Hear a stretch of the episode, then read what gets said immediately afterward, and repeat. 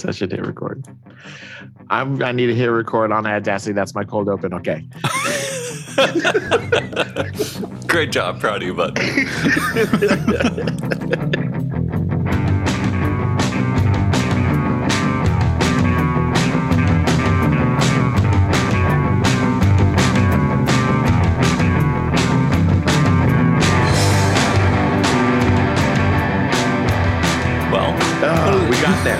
got, there. We got we got to the start of the show. It's Hype is My Superpower. It's a podcast where we talk about the things we're hyped about because you might say we're preternaturally good at it. My name's Steve Storman. I'm one of your hosts alongside good buddy William Freeland. Thanks to the miracles of modern technology that we're able to talk to each other. You've been getting on me for for missing that line. That so was- there we go. that was that was like that's that's like Stan not saying true believers in his like Excelsior intro. mm-hmm. I'm just saying, man, you you made it a thing for like 11 months. Yeah, it was a long time. Well, got a good show today. We'll continuing to talk about current Marvel trade paperbacks set in 616 and I read my first 1999 comic. Oh, Yeah. oh God, dude, are you gonna have to read X Men 2099? No. It it didn't come up in my pack. But like over the next year of X publication, Well, they started doing X-Men 2099 in like the early 90s, I think. oh really? I thought it was a hundred year thing. Mm, I think they started it in like 93 or something like that. Oh well, F- Yeah. Right. I haven't read any yet, so whatever. You're not, I don't think you're missing out. They look so weird. The X Men 2099 look really. I'm not a. I'm not a big fan. Me neither. No, it. I, I haven't read any, so like I can't really give, you know, Yeah. much judgment. Yeah, my my reading list is very strange in what it considers, like what it includes and what it doesn't. Mm. So I did have some alt universe shenanigans this week, but it didn't include 2099. So like, okay, whatever. All right. Yeah. I had kind of a short week. Oh, one thing before we start. Yeah. Uh, how are you? How's the world? Let's talk as friends. I'm good, man. Good. It just clicked that in two weeks and two days from recording this episode, I will be on my way to New York. Yeah, we're gonna do some awesome stuff. It's gonna be It's gonna be time. awesome, dude. Yeah. I'm stoked. I'm wondering if I should get a new phone by then or not. Mm. My- So I've paid off my phone, so my monthly payments are lower, which is nice. Mm. But my screen protector has started coming off for the last like couple months, Mhm. and I've been very much like, well, I'm just going to get a new one. I'm not going to go and spend the fifty dollars or forty dollars to get a new screen protector. I'm not But, a fan of screen protectors in general. Like they Really? just muck up. Yeah, they just kind of like put a bunch of gunk on your screen and then like I don't know. Like I've never had glass break on my screen. I've Oh, never gotten I a, have. a, a crack or a scratch. I mean, I use a good case, you know, so it's like protected from the side impact. Yeah, and then everything else like yeah in however many years i've had a smartphone i've never i've never had screen well, I mean, you've only had a smartphone for like three years. that's not entirely true i think i got my first one like 2013 2014 something like that it's been it's been it's been some time yeah, yeah. You were you were a late bloomer, but not that late. Mhm. yeah, you and my dad are just you guys are just Real all about your flip phones. Uh-huh. Yeah.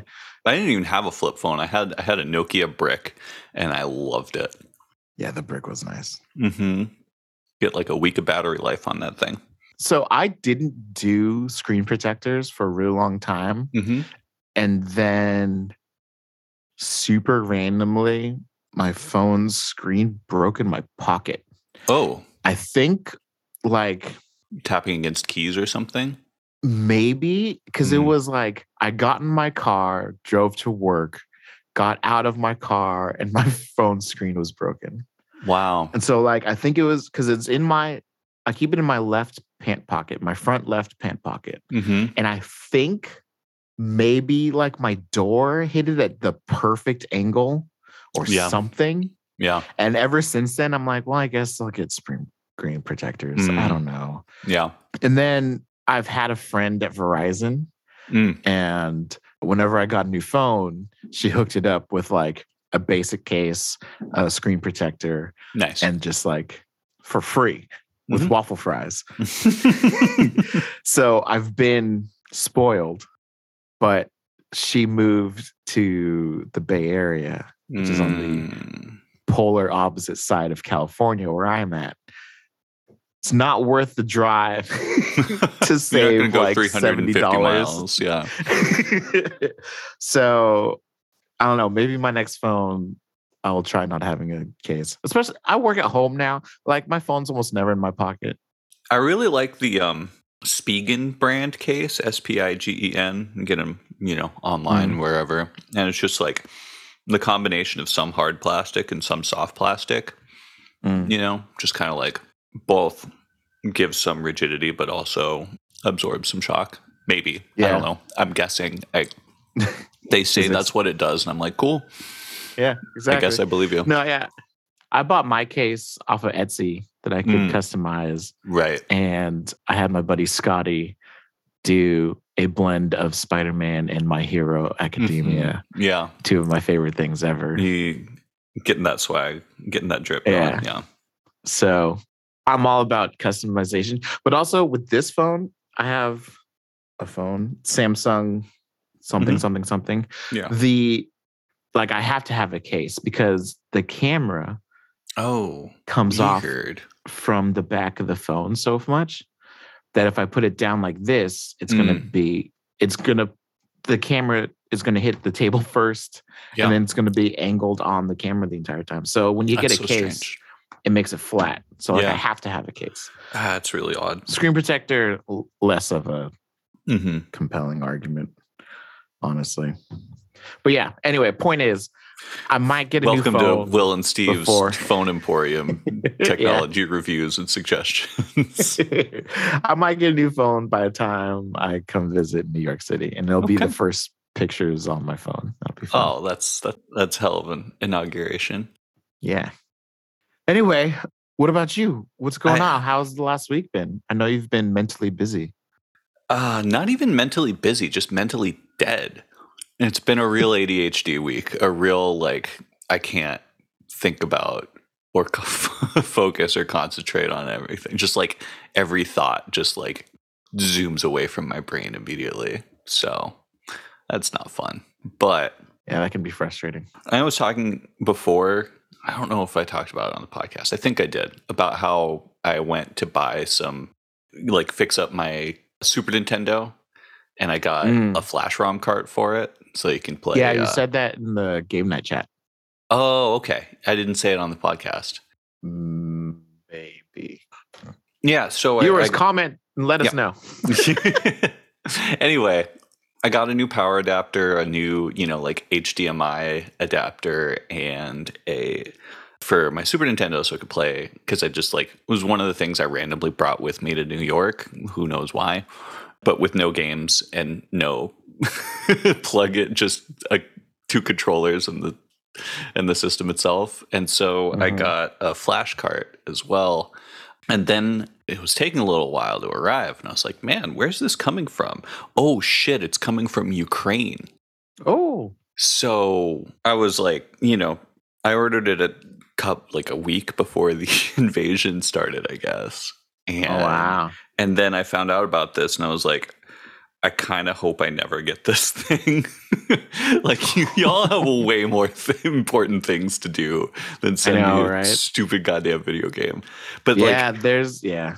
there's like one guy in the world who makes like you know this like high quality like chipset to be able to play super nintendo games from an sd card and you know custom cartridge that takes it in Yeah. but i guess they got it off before it arrived and so yeah as part of i don't know ukrainian solidarity and or solidarity with the ukrainian people and against imperialism and against invasions i've been enjoying that and extremely thankful and I think I might want to do some sort of like charity raffle if if if if anybody's interested in retro games, let me know. I might uh might try and put something together.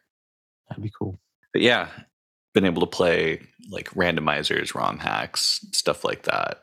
And yeah, just if anybody is interested in supporting a Ukrainian person doing awesome things, guy's name is Krikzz, K R I K Z Z. Yeah, all the best to him and everyone else in Ukraine, and and uh, hope everyone stays safe and is able to get back to you know a more regular life sometime. Any sort of normalcy. Yeah. There's a video game that was announced for 2022 that was getting a lot of hype. I forget which one it was, but it's a it's it's being made by a Ukrainian video game company. It's like their mm-hmm. first like big game in Oh, the world, and like Oh, it was just it was going to be awesome, and had you know production delays for some reason Mhm. and it's it's totally understandable and it's just like oh man like from the video game world it's like there's so much anticipation that hopefully that's able to like you know finish and see the real world at some point but then it's also like who the fuck knows what's going to happen in the next weeks and days and months and it's wild Yeah, war is the worst thing you can do. Just Yeah, absolute absolutely and and you know we think about the people who are displaced and the people who are injured or the people who die and this is all terrible but also just like you can't have life enjoying the things that you did before the way that you want to and you know i'm thinking about those yeah those video game developers and you know they were working on something that they cared about and you know putting a lot of time and effort and blood and sweat and tears into you know art into passion. And all because some asshole decided that you know this territory should belong to him and everything else that's going on geopolitically all these people's lives get upended and aren't able to do any of the things that you know make them happy or make them you know creatively fulfilled because they have to focus on the number one Yeah. Wild. I mean, that is one general privilege of being an American that we don't necessarily have to live through that kind of stuff other than one day in 2001. right But like, man, yeah it's diff- insane. it's um sometimes history happens and you see the world in a different way i suppose Yeah.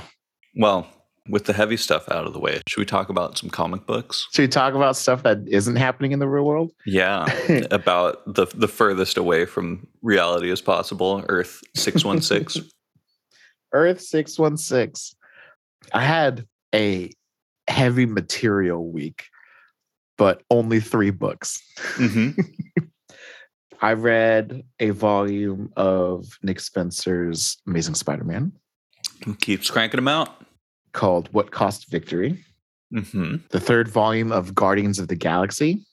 Hey. Called We're Superheroes, I, I like this. Okay. And then a collection of annuals called Hmm. Infinite Destinies. interesting that's a thick book It's super thick. It's quote unquote only eight issues. but annuals are generally bigger than normal Annuals are bigger. Sorry, it's nine issues. Most of them deal with the setup and introduction of the people that the Infinity Gems have chosen as their hosts. oh interesting And it's crazy that almost all of them are Earth based. I think I think it's that. I think well, I think the argument for that is the fact that the, the climax of Infinity Wars, this late the latest Infinity Wars, was on Earth. Mhm. But I feel like with Infinity Gems having experience across the entire cosmos, for them to each choose a human to be their host is very interesting. It's a little Like- uh, anthropocentric, yeah. Right? But like I don't feel like that should have happened. But at the same time, I Mhm. think a future writer could use that as a launching point Right. for Tell stories off of. yeah. I mean, Earth already is a giant aberration in the universe. I mean, it's funny because it didn't used to be, right? Like the Kree Skrull War was like, whatever, this is just in our way. This is just like, right. you know, this is just terrain. This is geography. This is a waypoint. This place doesn't matter.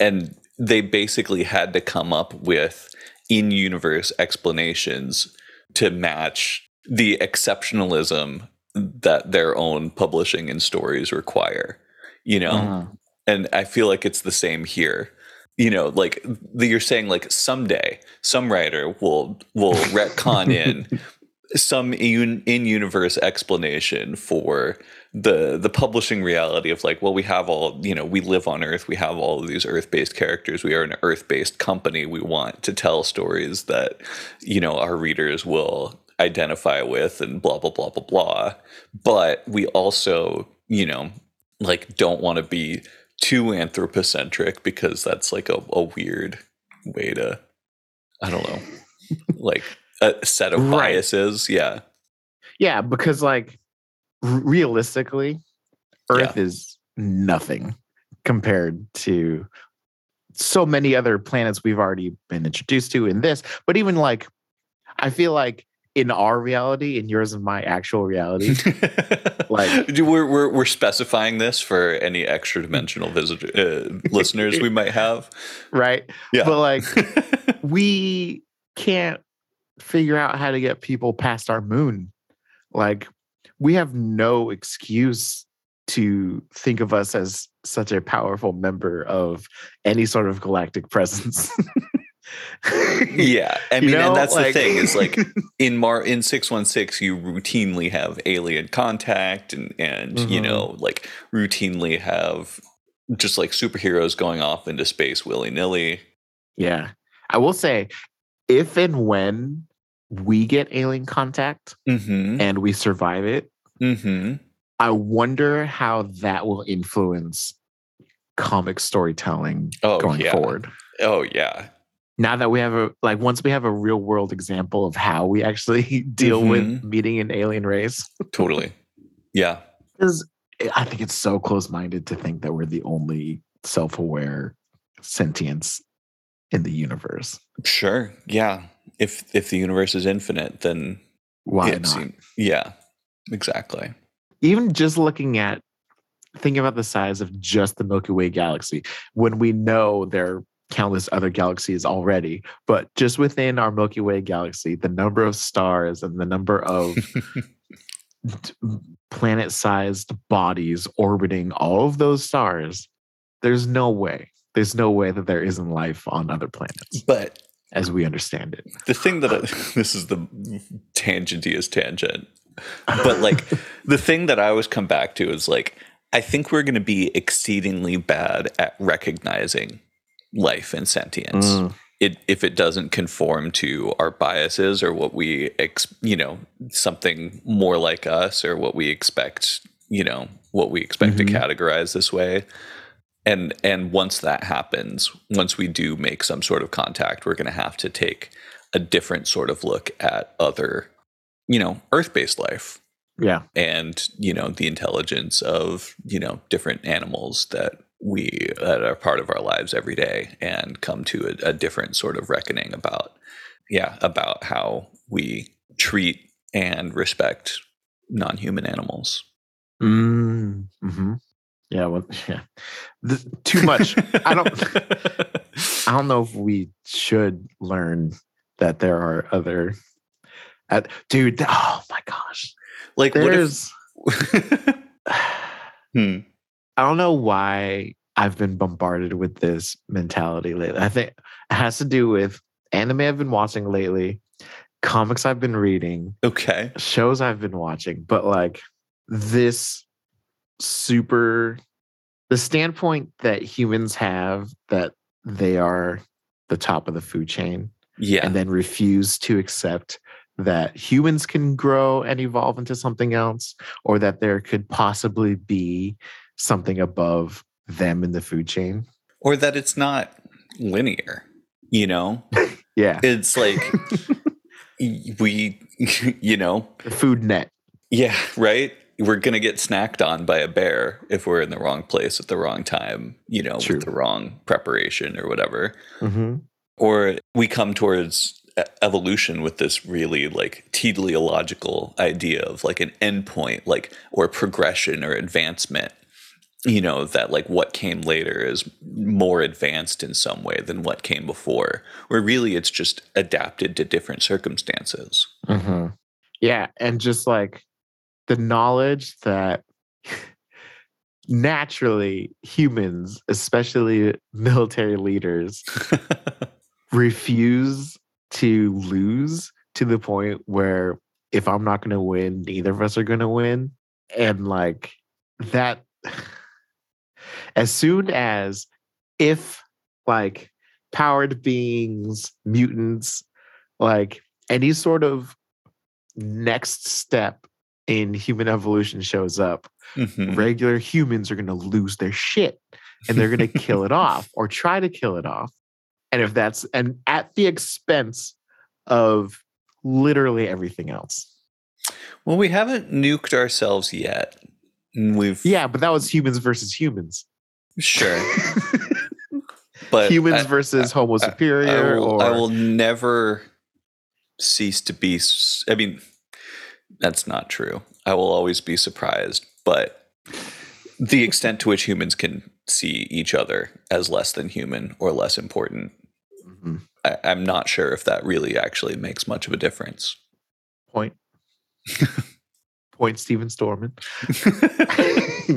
yeah, I don't know, man. Like push a power far enough, a military power or general far enough. I I don't know if anything is ever actually off the table. no, no. I mean, absolutely not. There's there's several reasons that I, you know, spent my 20s working in nuclear abolition, but that's one Yeah. of them. and it's just like, man, we just refuse to be perceived as not number one. Yeah. We being like people. I Mhm. personally thrive at being number two. I love having something to chase after, but like, my goodness. Anyway, that was super tangenti, but point is, Earth 616, yeah, it's the first planet to stop Galactus. yeah. Well, repel Galactus without giving up one of its inhabitants hmm to become Without some special deal going on. Yeah. Right. The people that lived on that planet are the first ones to stop celestials multiple times. it's the first ones to survive infestation by brood. Like, yeah, there's a lot of exceptionalism going on on Earth that yeah. exists because of because we're writing stories about it. Yeah. But and then because that happens and keeps happening, you have to come up with a reason for it. hmm And so, okay, well, Plot armor two- to the planetary scale. two thoughts on that that don't well that explain the plot armor. Yeah. One, it's hilarious when you have a writer for a cosmic story hmm tr- showing the attitude of these galactic empires Totally. toward Earth. And They're like, Earth is a problem.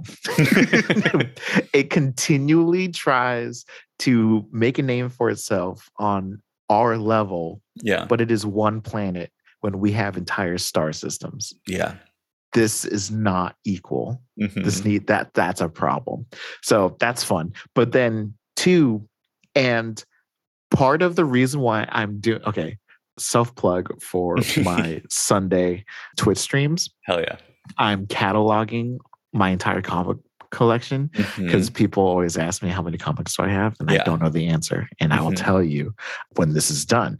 So far, I am 680 books in. Good God. I'm probably gonna be around 2,000. I think. wow. Wow. Yeah. But so on top of that, I know for a fact there is a book that I read back in like 2011 Okay. that dealt with meeting these multiversal beings that took all of the best quantum outcome for every human or every person on earth and made it happen on 616. That's why Earth 616 is like the prime Earth. it's Is yeah, because the, the, everybody the is their best reality. version. Yeah. Yeah. hmm But like there's a race or group of other versal beings that made that happen. Okay. Interesting. And I swear I read it and I remember it and I don't know which book it's in. And I don't have enough keywords to explain the plot to go and search for it. right. That's a difficult thing to Google.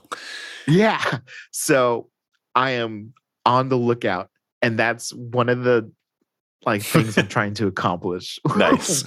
with logging my comics is I will find this book because I have to look at every single book that I own. Anyway, anyway, Infinite Destinies. So yeah, let's let's actually start talking uh, tangent over. Let's start talking about this comic book actually, or exactly. not. Yeah, So thankfully I only read three books, but they're all very heavy yeah. in terms of like content. And I'm going to go over them in the opposite order of what I read. Because Amazing Spider-Man covers the most. Well, Okay. it has them, it has we'll get there. Anyway, Infinite Destinies. it's a bunch of annuals. Yeah. It's Iron Man annual number one, Captain America annual number one, Thor annual number one, Black Cat annual, Avengers annual, Miles Morales Spider Man annual, Guardians of the Galaxy annual, and Amazing Spider Man annual number two. All of them, except for Spider Man, were 2021. Amazing Spider Man annual number two is a 2018 story oh, okay. which is weird to think that Infinity Wars happened that long ago. Because I haven't, I just haven't read a whole lot since of cosmic stuff. Anyway, Yeah. do you know the six Infinity Stones? Power, reality, mind, soul, space, and time. Yes, sir. Well done. Thank you. So, in Infinity Wars, they introduced this like graphic that shows quote unquote how they're connected to each other. Oh, interesting. And so basically, for the Soul Stone, it is powered by the user's mastery of reality, can preserve the soul to allow for life after death. And the Hmm. Mind Stone, powered by user's mastery of soul, can grant telepathy or intelligence, so on and so forth. So, like, okay. in order to have the Power Stone, you have to have mastery over the mind, sure. Space Stone, mastery of power. So like there's like they introduced this idea of interconnectivity, but it's never been. There's like there's like a, a Zelda dungeon lock and key element to it now. One, yeah. you know, you have to do one to as a prerequisite to the other. Mm-hmm. Okay, interesting. The only one that I feel is truly connected is time and space because in order to travel through time, you also have to travel through space. But you know, oh, that's what my cold open was gonna be. do you want to do it now? no, it's fine. It was just gonna. I was gonna ask you if you think time travel will ever be possible. Hmm. Because we talked about your time travel story for the pros. Did we? Yeah, well, you told me about it years ago. oh yeah. Oh yeah. Yeah. almost Not 10 years really ago now. Time travel, more like Right. time perspective, time Right. embodiment. yeah, it's it's like the pros version of time travel, and I I thought about that, and I wanted to ask you if you think time travel will ever be possible, but we'll talk about that another time. Anyway, Yeah. So the annuals themselves, honestly, I don't feel are worth going too far into because they're kind of non-starters. Most annuals are non-starters. Yeah. Usually, you use an annual to explore the ma- the title character in a more relatable way, or you introduce a new character for Yeah. that title. It's often, you know, kind of a side story to the numbered issues. Mm-hmm.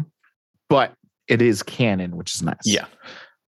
So for Iron Man, he crosses paths with Miles Morales, and this is right after Miles was kidnapped by the Assessor, who was right before Ultimatum. Okay. Assessor ran all types of experiments on Miles to get an idea of where his powers came from and just Mhm. understand him and yada yada yada. He has super advanced tech. He talks to Iron Man about it. Iron Man knows what it's like to have been kidnapped and made to do things against your will. And Mhm. so he looks into the assessor, sees the assessor is highly advanced in tech, and his signature isn't one that he recognizes and he doesn't like it. Mm, Okay. So he goes to confront the assessor. Typical comic stuff ensues, and then you see his lackey. His lackey's name is Quantum, and he has the space stone. Hmm. Okay. And basically, he can teleport. These are humans? Yeah, the well, assessor and, and quantum? assessor. Assessor to sounds like he could be an elder of the universe. Oh, I know, right? yeah. No, assessor. I don't feel like we've actually seen him. It's always an AI, and I Hmm. think I think the I think Tony calls him out in this that he is an AI. Tony would know now, I suppose. yeah, basically.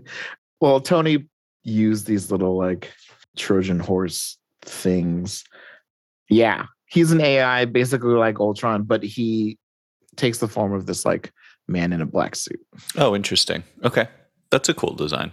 Yeah, he looks like Mr. Negative, honestly. hmm But anyway, so Iron Man stops him, and then we find out that Assessor has lived, but the Assessor has this guy, Quantum, because he told him that as long as he works for him, he will work to remove the unknown energy from him. And the unknown energy is the space stone. So, anyway, Assessor, I mean, Quantum looks like he's like this glowing He's like Dr. with, like, a- Manhattan slash Iron Man. yeah because the space stone is blue and so Yeah. he just glows blue Okay. but we see that under Oh, the he's just a dude with a it's just a dude that's kind of chest. falling apart yeah. yeah he's got a giant hole glowing hole in his chest and it's like cracking his body Yeah. so that's quantum that's all we know about him he can teleport Sure. and then in captain america we get introduced to hector bautista Okay. he was tangentially involved. So on screen, he got introduced in Infinity Wars when the Time Stone first landed in his jail cell. He's in jail because he went to go rob a mom and pop store, and then he accidentally kills the mom and pop. Sure.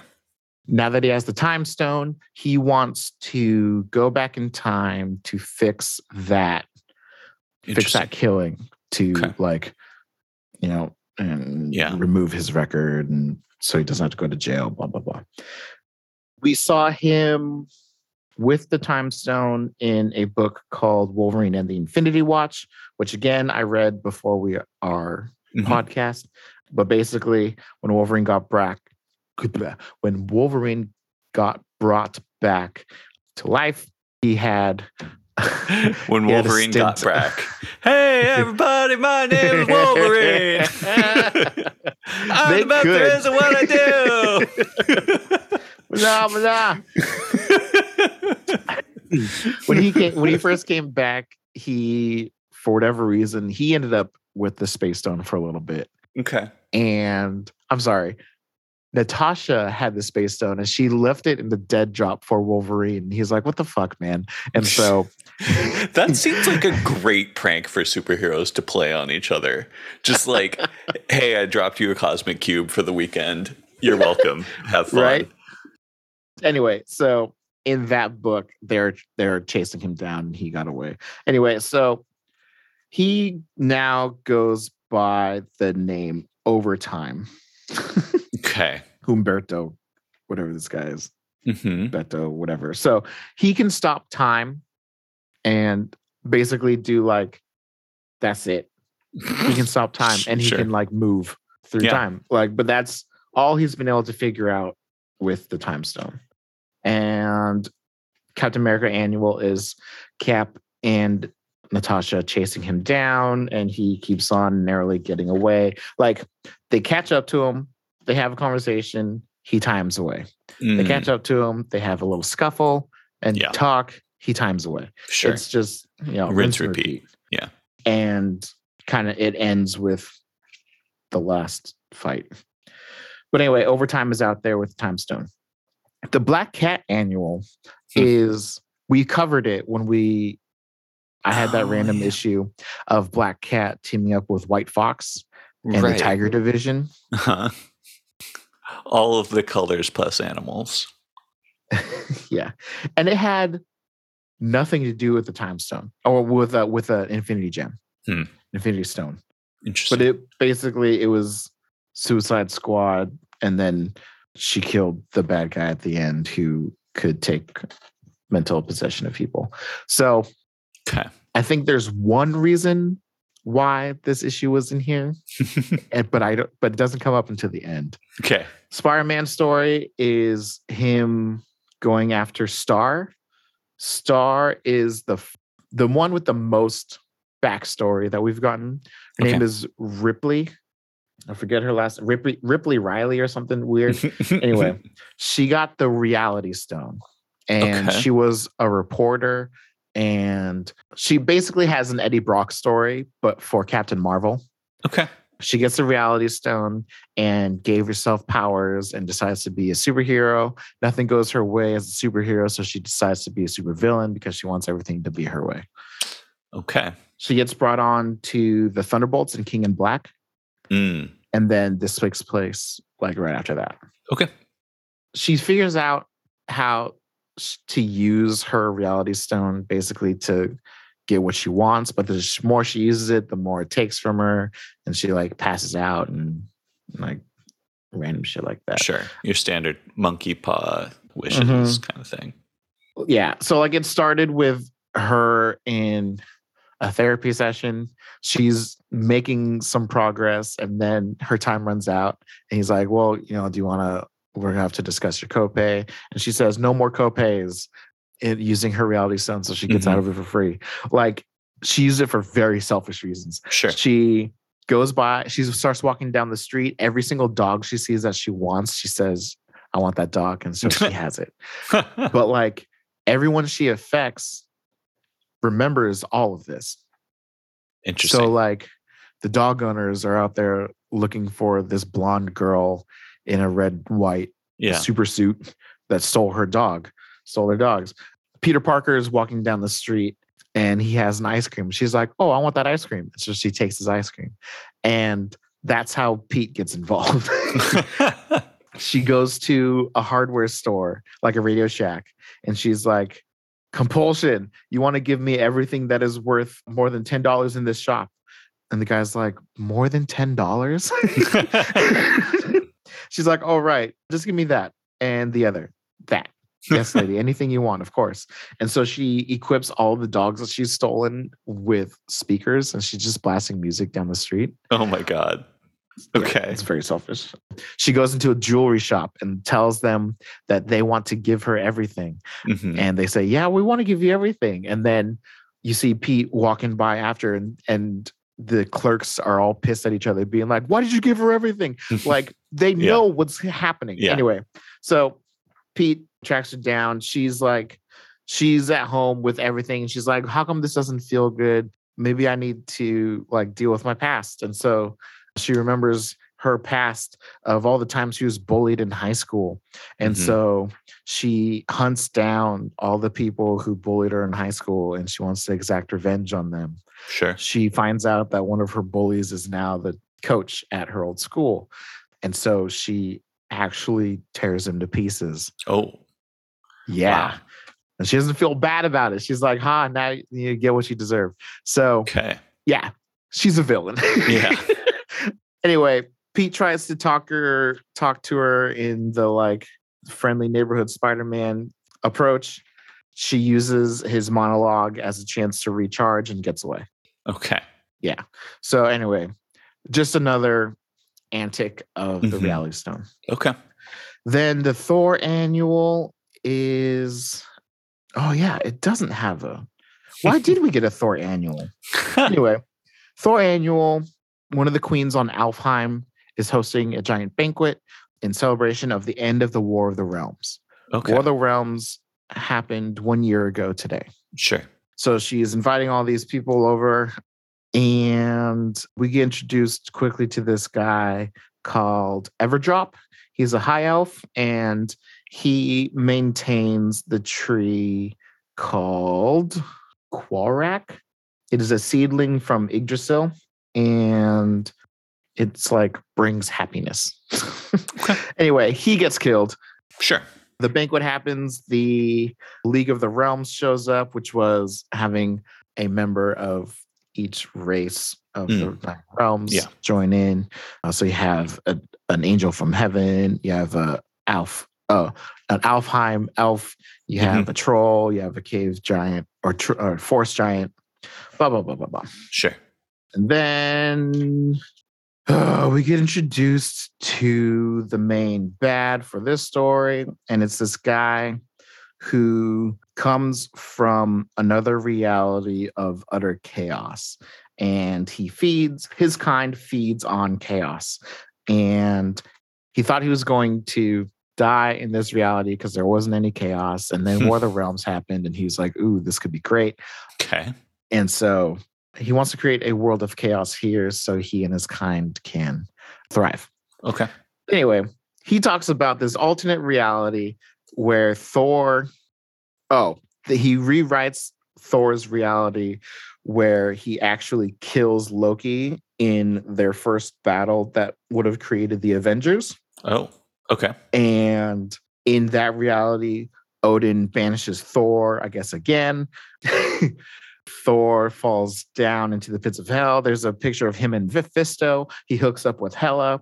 He becomes he becomes Hela's knight, and he becomes Thor, Thor Borkin, god of blood and thunder. Okay. Yeah, the only reason why that's relatively important is because this guy pulls Thor Borkin into this reality so they can fight, but All Father Thor doesn't matter. He is way too powerful. Sure. Anyway, does this guy, it seems like, yeah, I feel like this guy, another time then. Oh, and yeah, he just teleports away, I guess. So there's this purple being that speaks in orange speech bubbles. Okay. When is Like- there not a purple that being? color. Yeah.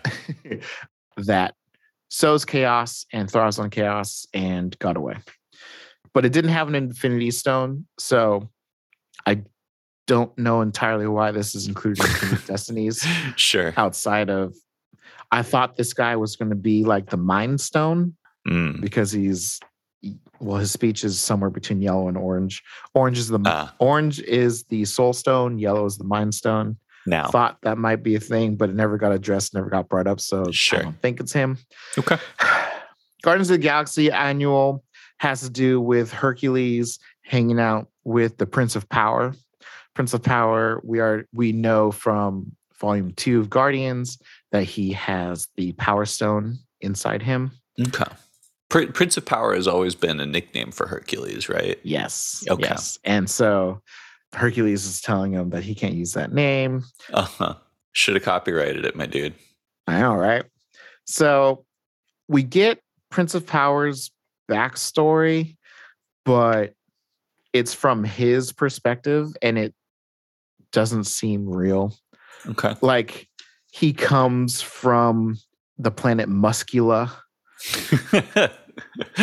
and this is like, oh my god this is one of those times where i really wish you'd you'd seen doom patrol or had some familiarity with doom patrol in those comics because Mhm. this is reminding me of flex mentallo oh goodness. So this is this is the castle. mm-hmm. Giant buff arms on the side of the towers. um, incredible like like literally the trogdor thing you're like oh just Yes. put put another buff arm right here oh yeah that looks good his brother is born and his name is Magistar.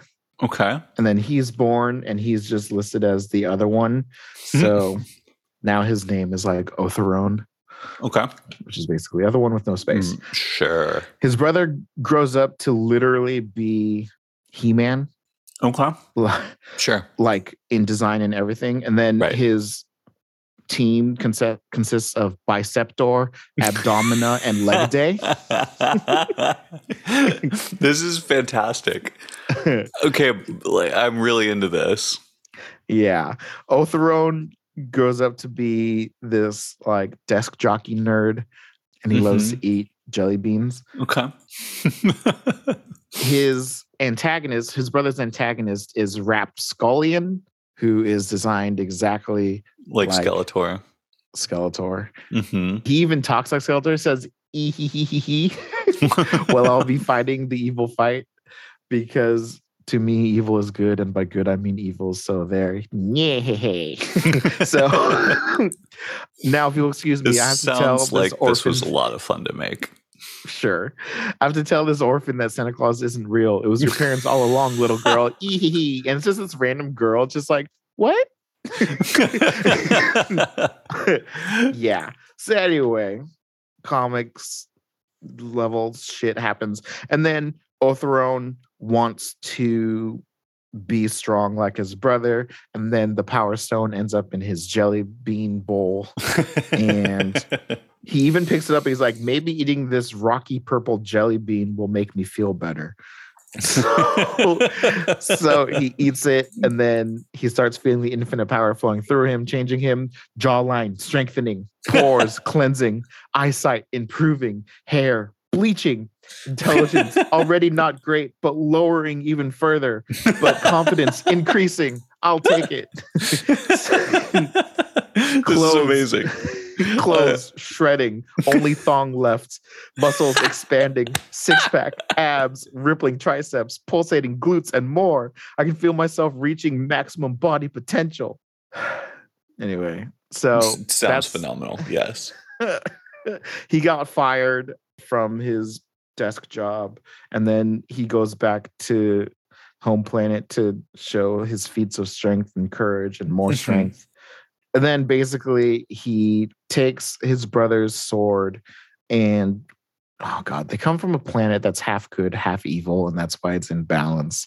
And he strikes the ground to destroy evil and it in turn destroys half of the planet. And turns out that when half of a planet explodes the other half doesn't do too well and so it explodes too and he's the only one that survived and hercules is like wait what? How did you survive that? Because he's like hurling through space and he's like Mhm. i can hold my breath for 10 minutes and the musculine minute is several standard days long. So okay. eventually blackjack o'hare finds him and saves him and blah blah blah blah blah so anyway they basically have this conversation of like on muscula there is an eternal balance of mind and body Okay. the stronger you are the dumber you become Okay. and that's why skeletor rapscallion always lost is because he's physically stronger than his brother he-man but he's so dumb that he never knows that he can win Okay. and so hercules is like so what and he's like he's basically says yeah as long as i don't think i am incredibly powerful He's like, it must torment you. He's like, it does endlessly. But if I really thought about it, blowing up my homeworld, I'd go mad with guilt. And if I thought about what someone smarter than me could do with a stone, I'd go mad with fear. So I try not to think it's easy enough. I was never good at it at thinking, and it's safer too. With the power I have, it's better to be stupid than mad. and so Hercules is like, well, let me train you. So they basically come to like this middle ground, just like, let me let me train you, you to how to be a your strength. perfect himbo. Yeah. Yeah. And then we'll talk about that name you're using. and then, wait, is there an Infinity Stone in this one? We deal, we get Miles Morales, Spider Man. He wants to take a night off to clear his head. And so he goes patrolling in Jersey instead of in Brooklyn. okay. And he comes across Amulet. Amulet, you get introduced to in Ms. Marvel. He has a tradition passed down in his family Mhm. to use these amu- his amulet powers, which is basically generic sorcery, sure. Yeah. to capture a th- these the thousand monsters that plagued the world 1500 years ago that were hidden away by that were locked in random household objects by a sorcerer back 1500 years ago and the king at the time didn't like that the attention went to him so he had him killed Okay. so now there we get introduced to this guy who is trying to collect the monsters to, I guess, bring oh, revive the red owl. That was the uh sorcerer's name. Okay.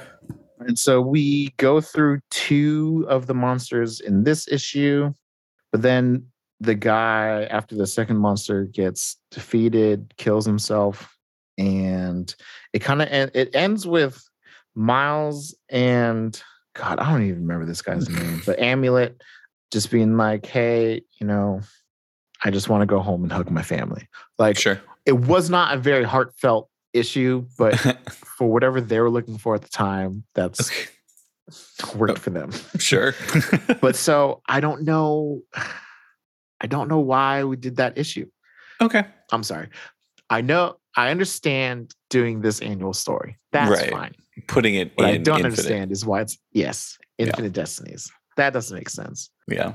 The last annual is Avengers annual.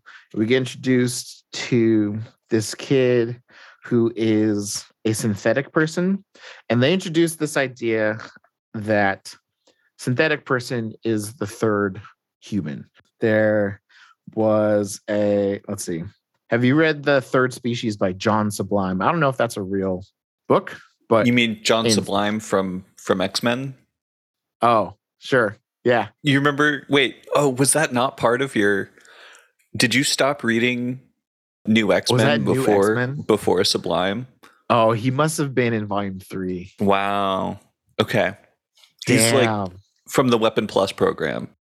ah, It's like sentient virus dude. that sounds familiar. He's come up a few times since. Damn. Okay. So yeah, so John Sublime is a co- is a comic book person, by the way, for people who are curious.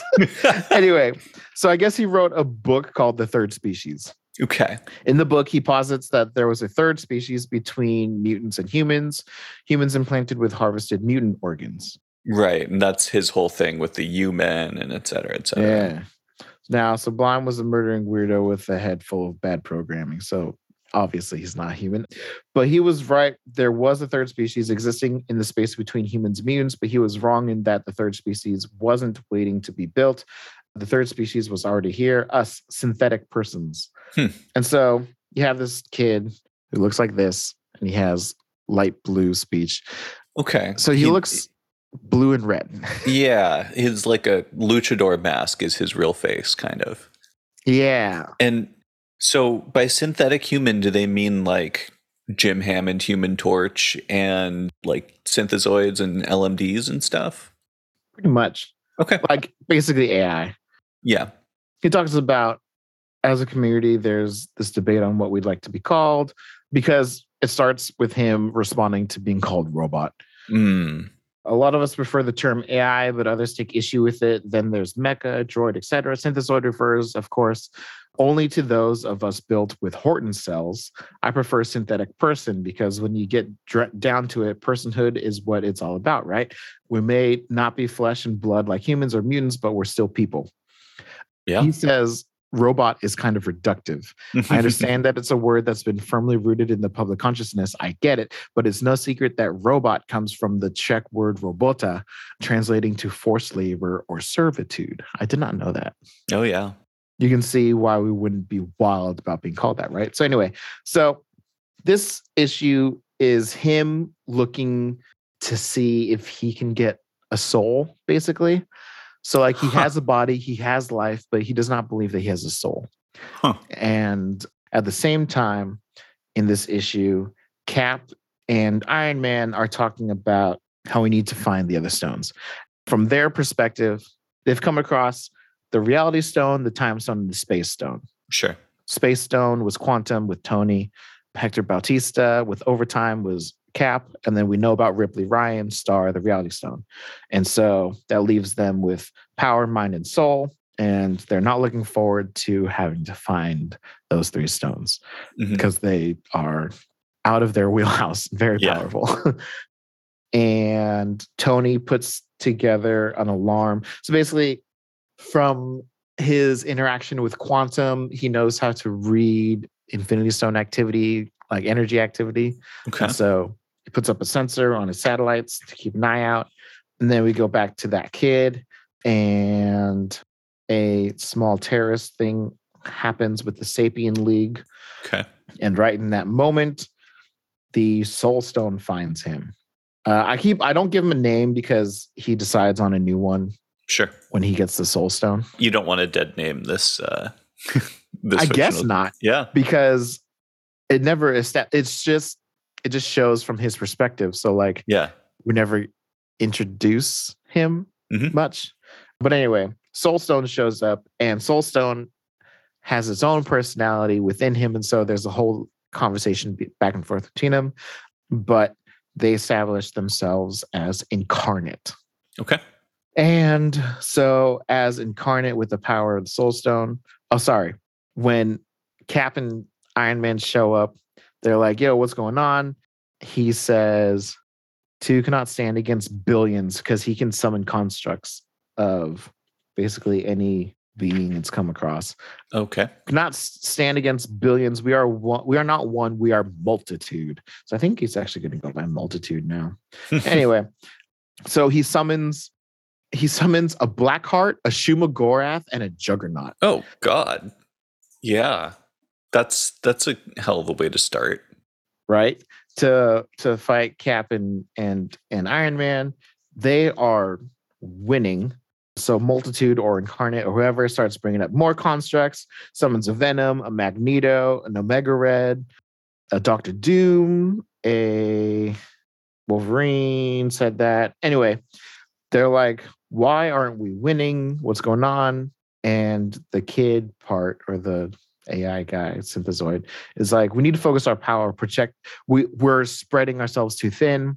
Project just two, one for each. And they're like, okay, who among our recorded souls should we call upon? He's like, oh, wait, only one person can stop Captain America and only one person can stop Iron Man.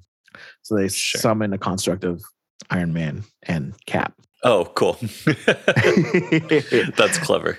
right? I was trying to think of like who from the Mhm. Rogues Galleries could they use know, go up yeah. against? And then yeah, that totally checks out actually. So they're getting messed up. And then my I don't know if it's my favorite scene, but you get this call out from Captain America Civil War, Mm-hmm. but he actually follows through with hitting sorry to describe it Yes, please. Thank you. construct, construct cap pins Tony on the ground and takes his shield and instead of ramming it into his power cell on his chest, Mhm. he rams it into his head. So not cutting off his neck like he could have, Yeah. but it's just funny because when you when Iron Man is standing up later, he's just got a busted up nice. shell head. Yeah. It just looks fun. Anyway, so they all say, All right, guys, can we stop? The bodies that are inside are from the Sapien League. They sought to damage our host. We def- we defended ourselves. It says, What do you want? Caps asks what he wants. All of you, the Infinity Stones, why are you back? Why are you doing this? He said, We want to become more than we once were. We are combining ourselves with humans, with people to become something new, like evolution or alchemy. That's what Tony says. And he said, and they say, they know synthesis. Hmm. And they create this like flying dragon construct to fly away. And they have the idea that we go we need to find the others. And they said that when we are closer to one another, we will become stronger, have access to more power. And when the six of us come together, then we shall discover what the final product of our synthesis is and how we will change the world. To which I say, you can change way more than the world, sir. so, anyway, we have now been introduced for these annuals, we've been introduced to Quantum for Space Stone, Yeah. Overtime for the Time Stone, Mhm. more visibility for Prince of Power for the Power Stone and Star for the Reality Stone, and then Multitude with the Soul Stone. We don't Sure. know who has the Mind Stone. Okay. And it ends with an issue of Nick Fury Jr. basically getting told by Cap. Uh, at the time, he only knew about two stones of just like, hey, stones are in play. The, this needs to be kept an eye out for. Huh. I don't know why they put it at the end. yeah, it's so weird that this is the end. Like, I Yeah. don't. So because like it, it's all set up. There's no there's no climax here. Like, what No. are they setting this up for? Uh, yeah, I have no idea. Because there's another way that they used to do annuals, which is basically to turn them into their own crossover stories. And so, Mm. like classic yeah, stories like yeah, Atlantis Attacks or Blood Mhm. Ties or a bunch. They did a bunch in like the late 80s, early 90s, but Days of Future Present were just told within a series of annuals and didn't touch the, the main numbered stories at all. So it's Right. interesting that they didn't do that here either. They just kind of like set a bunch of things up. yeah, Huh. yeah. It's very strange. But so this issue of Nick Fury involves him being brought in as far as keep an eye out for Infinity Stone activity. When he's telling him, he they only know about overtime and star. Okay. So this must have been before he checked with Tony. Sure. But Nick Fury Jr. is keeping an eye on the dark web for activity, blah, blah, blah. He sees that there's another player keeping an eye on same type of activity. Hmm. Uh, he's like, what the hell? And then they went dark and he doesn't know why. Must have been because they're onto him. And then unknown identity makes their move on Nick Fury Jr. Ends up being Kyle Richmond, also known as Darkhawk. Hmm. Interesting. Nighthawk, Yeah. not Darkhawk. Yeah. Nighthawk. okay. Yeah. Marvel. Batman. Yeah. He basically he hypnotizes Fury to help him out, to be his like lackey. Oh, okay. The reason why I'm talking about this because I could just skip to the end because it's not that big a deal. But the art direction is really cool in this. Oh, cool. I mean, so here's Fury getting hypnotized, whatever. So sure. we get a bunch of like speech of like Nighthawk telling Fury what he knows about Fury and how he's thinking too small. He's trying to protect the world that's broken, blah, blah, blah. Anyway, point is you flip over and from cell to cell, the cells start to rotate Oh, cool. to get you into a vertical. Nice. Yeah, like like you're you're holding the book sideways right now and it's a double page spread. Cool with a giant shark at the bottom. Yeah. So yeah, so like on I've- the I've far seen- at the beginning. I've seen Hmm. this before, but like in Sandman, you know, or like Right. books that are much more experimental and really consciously fucking with the form. It's cool to see it Yeah. here. So you start on the left side of the two-page spread. Four cells Mhm. rotate a total of 90 degrees to get you to move the page to be Yeah. vertical. Yeah. And then the way it, it's the the next cell is really tall, goes down almost to the bottom of the of both pages, but with the art and the speech bubbles, it actually has you go back up because Yeah. it has Fury falling into water and swimming back up to the surface, Yeah. and that's how you follow the speech bubbles. Yeah, and so it it the the action of the page draws your eye line across these panels that would otherwise be a lot more chaotically placed. Yeah. That is really, really cool. And then to to undo the rotation on the next page, it has like a fan design, Oh, cool. like a like a star spangled rising star type thing, rising sun, like Japanese style, whatever. And so as you read it, you just rotate with the text. that is really cool. Each piece has its own art, which comes out to the end of the hypnotiz- hip, hypnotic scene Yeah. of Nighthawk bringing Fury into the fold. That is super cool. I love, I love that. Uh, I guess you can call it a technique now. Uh, yeah, it's something where it's like, oh, I've seen Sandman do this, but like screwing with the physical orientation of the book. I would love to to have a story where I, I had a good story excuse to do that, Yeah. and not just doing it, you know, to be just like whatever. Look at me. Right. Yeah. Rising Stars had my favorite version of that. Mhm. In the interest of time, we'll talk about it another time because it's Sure. kind of timeless. But we should talk about favorite comic book techniques sometime. Yeah.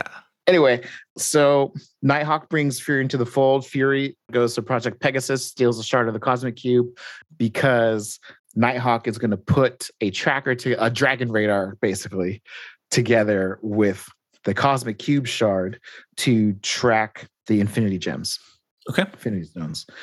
After the op where he steals the shard, Nighthawk officially brings in Fury and gives him the Falcon suit. If you'll remember from the Heroes Reborn reality, Mm. Falcon was Nighthawk's Robin to his Batman.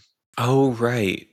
And so he was training, he was like basically vetting hypnotized Fury to become his Falcon. Huh. Then turns out Fury has a chest tattoo that the visual seeing it, if he ever gets brainwashed, a Nick Introduces- Fury.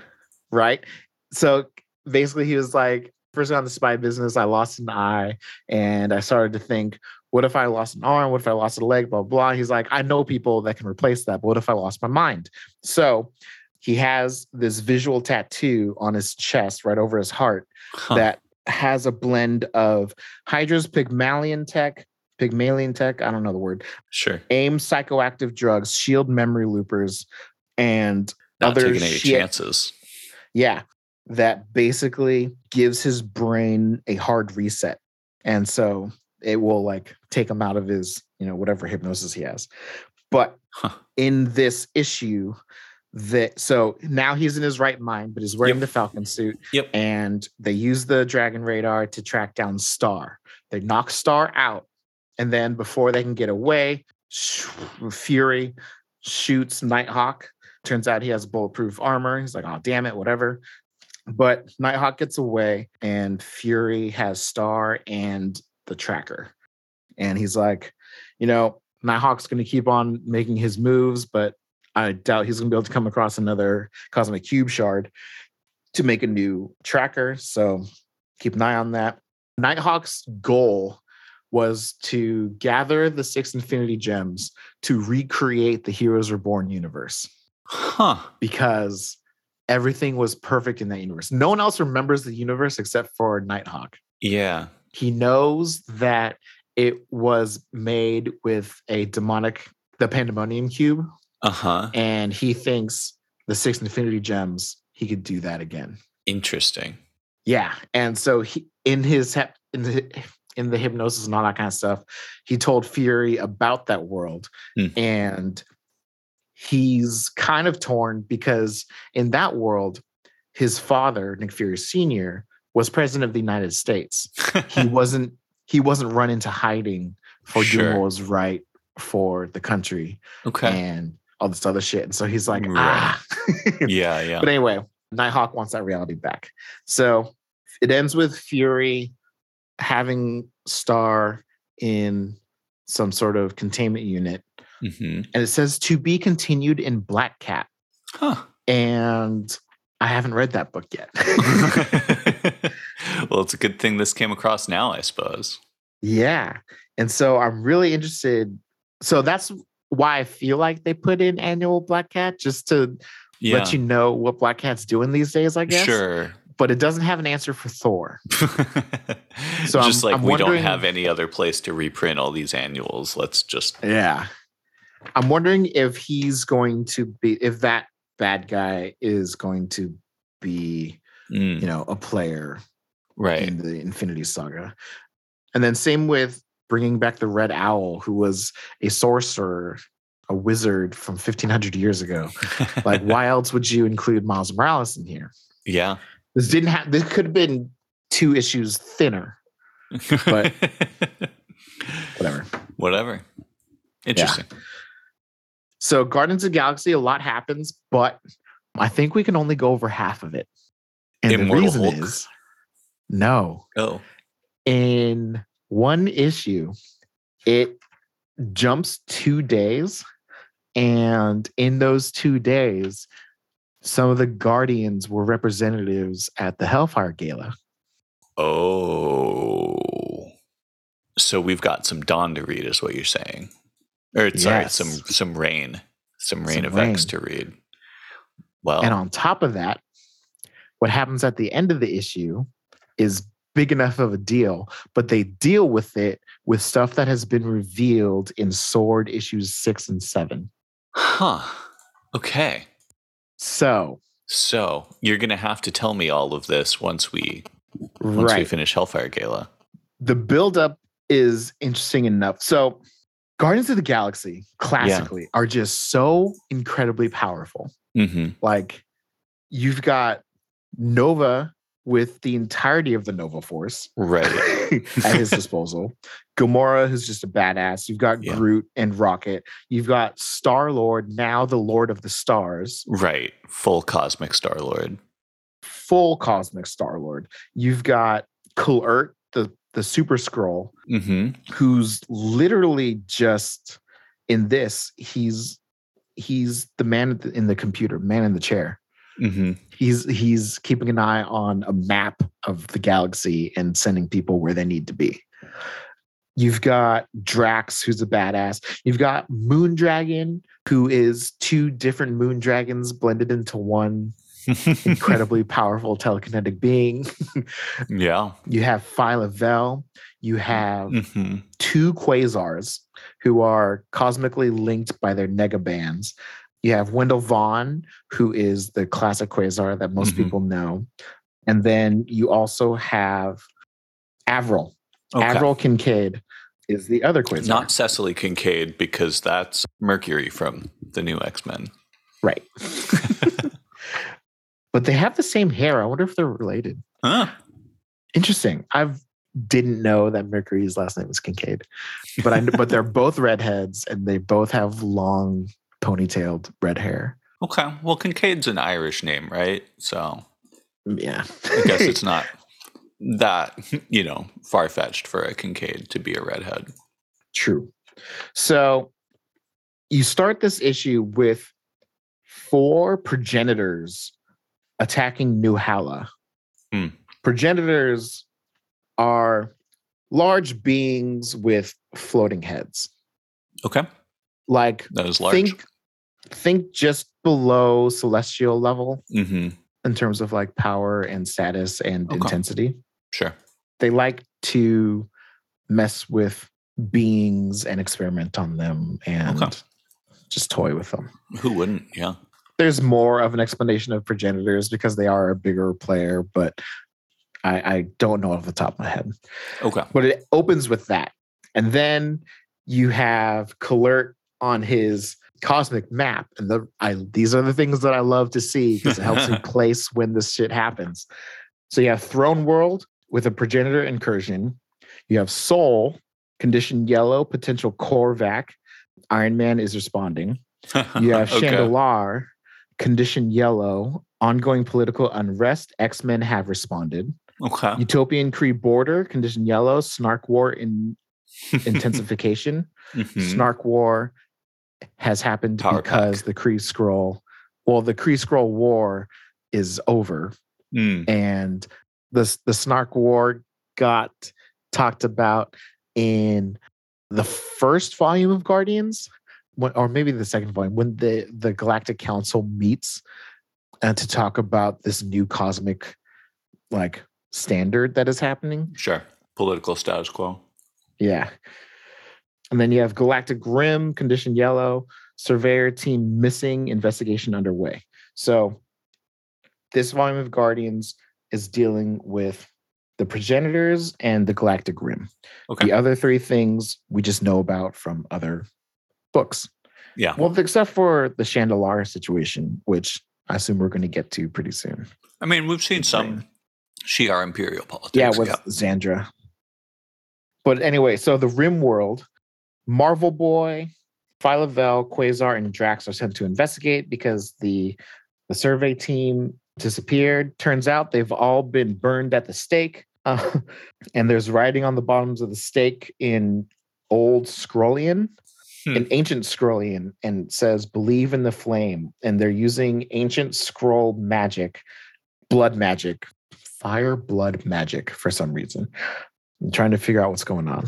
It's a Red Hot Chili Peppers album. Yeah. Ancient Skrullian blood fire sex magic. Billy Kaplan and Tommy are dealing with, uh, sorry, not Tommy, Teddy are dealing with the progenitors, but it is a slow battle. And so other Guardians are responding. You've got Moondragon, Rocket, Groot, Quill, Gamora, and Nova. And they are dealing with the progenitors, taking them out one at a time in all kinds of epic ways. Groot is going up against one. The progenitor is trying to end Groot, and Quill goes for a shot. And Rocket's like, No, you're going to hit Groot. And he's like, Obviously, I'm aiming at Groot. And he's like, What? And he says, I'm the Star Lord, Rocket, master of the sun, ma- and master of the four elements sunlight and soil, fresh water, fresh air, the essence of all these things Oh, the essence of growth. Have a boost, big guy. And he shoots Groot and basically gives him like Miracle-Gro. fuck- Kaiju Groot over here becomes Yeah. progenitor size. That's awesome. Yeah. And so he takes out the progenitor in one shot. And then Psychic Recon from Moondragon confirms confirms that it is afraid. And so Nova says, cool. He grabs the head, because they're all have floating heads. He grabs the head of one of the progenitors, takes it into space. The body falls apart, and he tells the space head, he's like, yeah. he tells the space head, he's like, okay, I know you understand me. We're gonna have a talk. you need to understand that the galaxy is guarded. Okay. Tell your masters that the galaxy is not your your your playpen. Get the fuck out of here. Okay. And he says, they said, okay. and so he leaves. So anyway, alert gone. hmm That's one thing dealt with. So now we need to figure out what's going on with the Brethren of the Forgotten Flame. This is on the Rim world at the edge of the galaxy. Okay. We see this girl, this Skrull, Talionis, skinny Skrull lady. She's got a scythe for her like staff, and she's Okay. leading all these different races. They're like, yeah, let's fucking do whatever we need to do. Basically, they want to burn the galaxy using Sure. this ancient Skrull Great magic. plan. Agreed. So, in dealing with that, after the progenitors have left, the boss shows up. Boss ends up being none other than Doom. Doctor Doom, Okay. Hello, Which is- Victor. which is perfect timing for this read because in Bride of Doom, Fantastic Four, at the end of it, he said, I have to go off world to deal with something. Mm. That's right. Just like yeah. Yeah. Yeah. Just like And week. That's awesome. Yeah, so he knocks out the ga- the guardians in like two pages, and he is going for the star sword that Teddy has, and he wants that because it's an extremely powerful ancient weapon. Who wouldn't want it? Sure. Yeah. Right. So anyway, turns out basically the Star Sword is controlled by Teddy, and so you know it has chosen Teddy and it falls out of his grip. And so Doom does a mind swap with Teddy. So Oh. now he's controlling Teddy's body. Okay. Teddy is in Doom's body, and he uses this. The sword disrupts magic, and so he stabs Billy to throw off his magic. It doesn't kill him; it just disrupts his magic, so he can't use it anymore. While that's happening, things seems to be getting heated on the Rim world. The Guardians are like, "Okay, we got to get involved in this." And then, wait, what's happening? Is is the First of all, how come we didn't know about this planet? It's this planet that has breathable air, clear skies, a temperate climate. Like, Hmm. like let's think big picture here. Why Yeah. are we? Why is this undiscovered till now? This planet, this planet was either terraformed without anybody noticing, or it's mobile. It can migrate. Huh. I'm not from this reality. Is there a world in this universe that can move by itself? Oh shit! Look at that. Yeah, there is. It's called ego. So- Okay. so this blood Skrull thing is happening on ego Okay. at the edge of the galaxy Yeah. meanwhile dooms are dealing with or, or galaxy the the guardians oh my gosh on throne world 2 are dealing with doom Yes. doom is convinced to wait and do another mind swap moondragon gets involved and so she makes she makes rocket and doom mind swap and so Rocket is in Doom's body and Doom is in Rocket's body. So they finally have a chance to talk it out. okay. And basically, as Doom is like, there is something cosmically wrong with the universe right now. I'm here to deal with it. Like that something is something's up. We Hmm. need to I need to figure out what's going on Yeah. because this is my reality. I Yeah. intend to protect it. So Mhm. Quill confirms something is definitely off Okay. and they need to figure it out. As that happens, all of the brethren slit their wrists to let their blood flow, Oh. and then the the thing starts, and then everyone is now in pain, and they're like, "Wait, no, this isn't what we wanted." Blah blah blah blah blah. And then that entire ritual spreads across all of ego and says, "Oh my God, the whole planet is turning black, shiny black, like like chitin or like an insect's egg, and the entire planet of ego is wrapped in this black egg-like substance." Okay. Huh. Right? So Doom and Rocket say that there's something wrong with the with the cosmic balance, and Peter, sorry, Doom and Peter, and Pete is like, well, we can put we can lock you away, but you're gonna get out because you're Doom. We have the same goal. hmm Welcome to the Guardians of the Galaxy. There we go. We did it, boys. Mm-hmm. So we've got so Doom now back in his old body in his new body or old body or whatever original Yeah. body is now working with the with the Guardians to deal with this cosmic imbalance. More planets have found out about this giant egg around Ego, and so there's a whole bunch of survey ships that they're all trying to figure out what's going on. They're also trying to break it, trying to get inside. Nothing Mm. is getting through. Okay.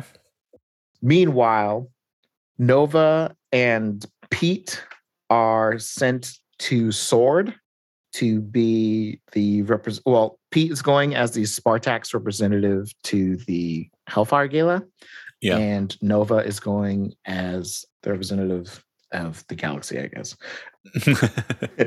They are met by Brand and Magneto. And at this point, Nova is so effing tired of villains being treated as good guys. okay. The last biggest straw was Doom Mhm. joining the Guardians. Right. And now he has to go and shake hands with Magneto. Okay.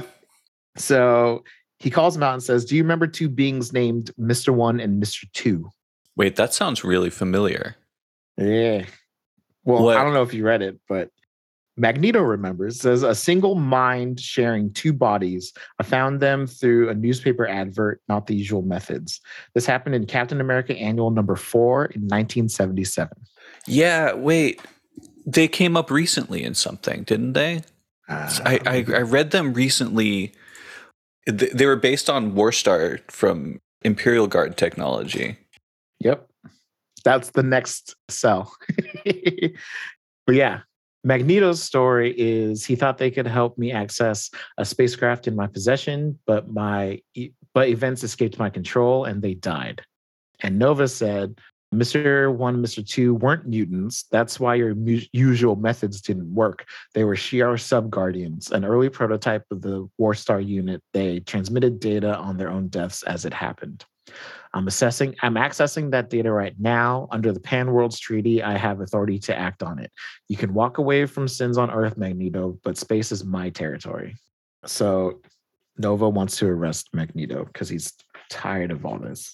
Oh, they were in Heroes Reborn.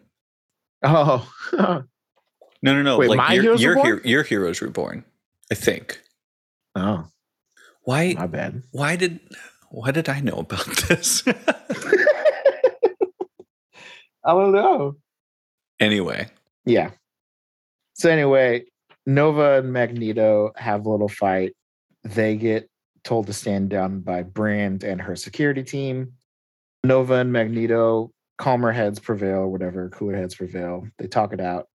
And he's like, operating as a superhero, maybe that is trying to turn back the clock when it hurts to when it hurts less. But you talk about compromises. I pulled Annihilus inside out to save everything, and then he saved my life. The Super-Skrull runs my ops room. Now I'm on a team with Doctor Doom. like he's just overwhelmed. That is the last scene that happens before the two days later jump. okay. They something happened because Rocket says, I'm not gonna say the word, but he says, I hate to say it, but you but you Earthers might actually have done something right. And Quasar says, gee, thanks.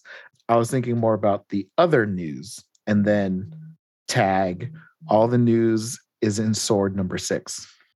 But there's only one page turn left because the giant black egg thing is hatching. And what was once ego is now Oh, the head of Dormammu. oh. Well, that's that's intense. I agree. Well, shit. Mm-hmm. And it gets dealt with with things that get revealed and used from Sword Six and Seven. So I'm stopping there. okay. Yep. You're gonna have to brief me on it once we get there in Yep. in our X read. Okay, so for Spider-Man, I don't mind waiting for in in in the spirit of time for next week. But I will say that so this volume addresses some of the biggest complaints that readers have had about Spider-Man Okay. accepting the fact that people these days seem to like Clone Wars more or the Clone Saga now. Mm.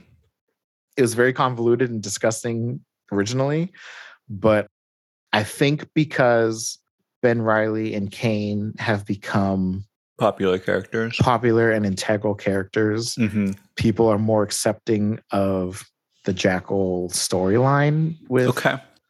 So the reason why I bring that up is because if you made a list of like top five or 10 controversial storylines Yeah. or plot holes in Spider Man, Mhm. people classically love to hate on the Clone Saga. This Yeah, does not address Clone Saga. Okay.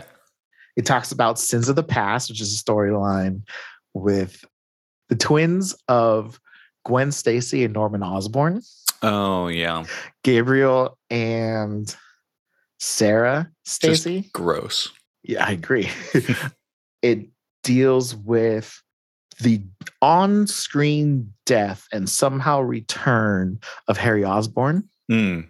and some other random shit. But the reason why I'm okay with skipping is because in the middle of this, when we're dealing with all these revelations and monologues and stuff, something else happens, not in this title.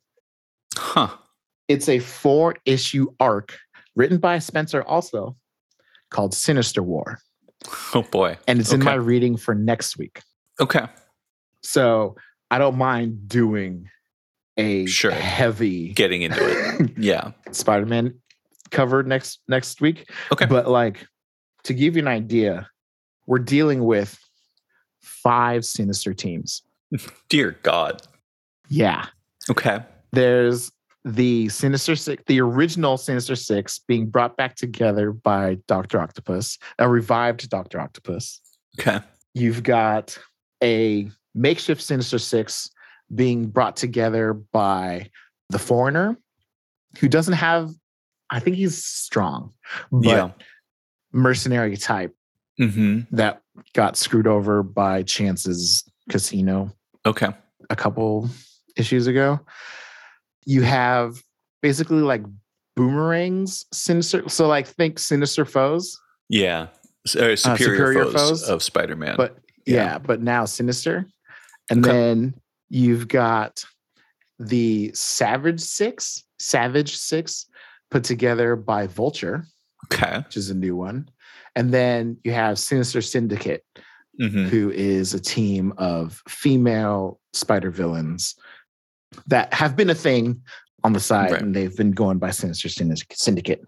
Anyway, four issues of Sinister War deals with that because the next time, basically, we're getting all these other character monologues and scenes while Pete is dealing with that with the Sinister War.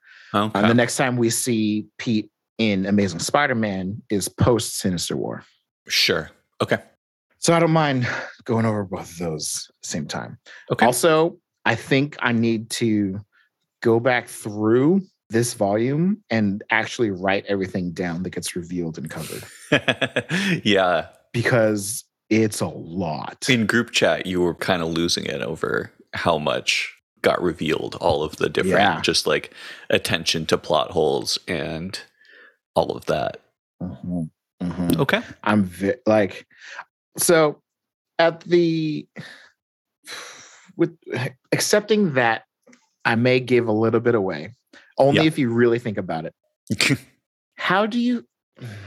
We've had this similar conversation with like, does the story of Harriet Tubman get reduced if she is? if- Yeah. Does the legacy of Harriet Tubman get reduced if we find out that she's a daughter of Liberty? hmm On the same vein, but on the other side of the coin, hmm are the evil deeds that bad people do reduced if a sinister power is behind it like Mm, yeah. like sinister being sinister is bad enough but then he works for apocalypse is his are his deeds Right. It's like take the like first Wonder Woman story, first Wonder Woman movie, right? Where it's like, Mhm. oh, right World War One, but Ares, right? Yeah. So like Yeah. Is pushing World War One to be worse. So does this lessen the atrocities of you know human leadership? Yeah, right yeah. It's a great question. I mean, that's a perfect example because I was trying to keep it like topical, but I was like, you know, if because I know Hitler was into like cu- occult Yeah, research. yep, If he was possessed by a demon, right. it, are his actions more or like less terrible and evil if it's not truly him? If that makes sense. Right. Yeah, I mean, I think it depends on the story to a large extent Mm, because if they had the motivate the the intent to do all of the terrible things, they just didn't have the power. And then Mhm. getting the power means they lose control but they still, you know, but all those terrible things are done and maybe more, then no. If they know what they're getting into, then no. You know that they're responsible for all of it. So yeah i guess there's a gradation.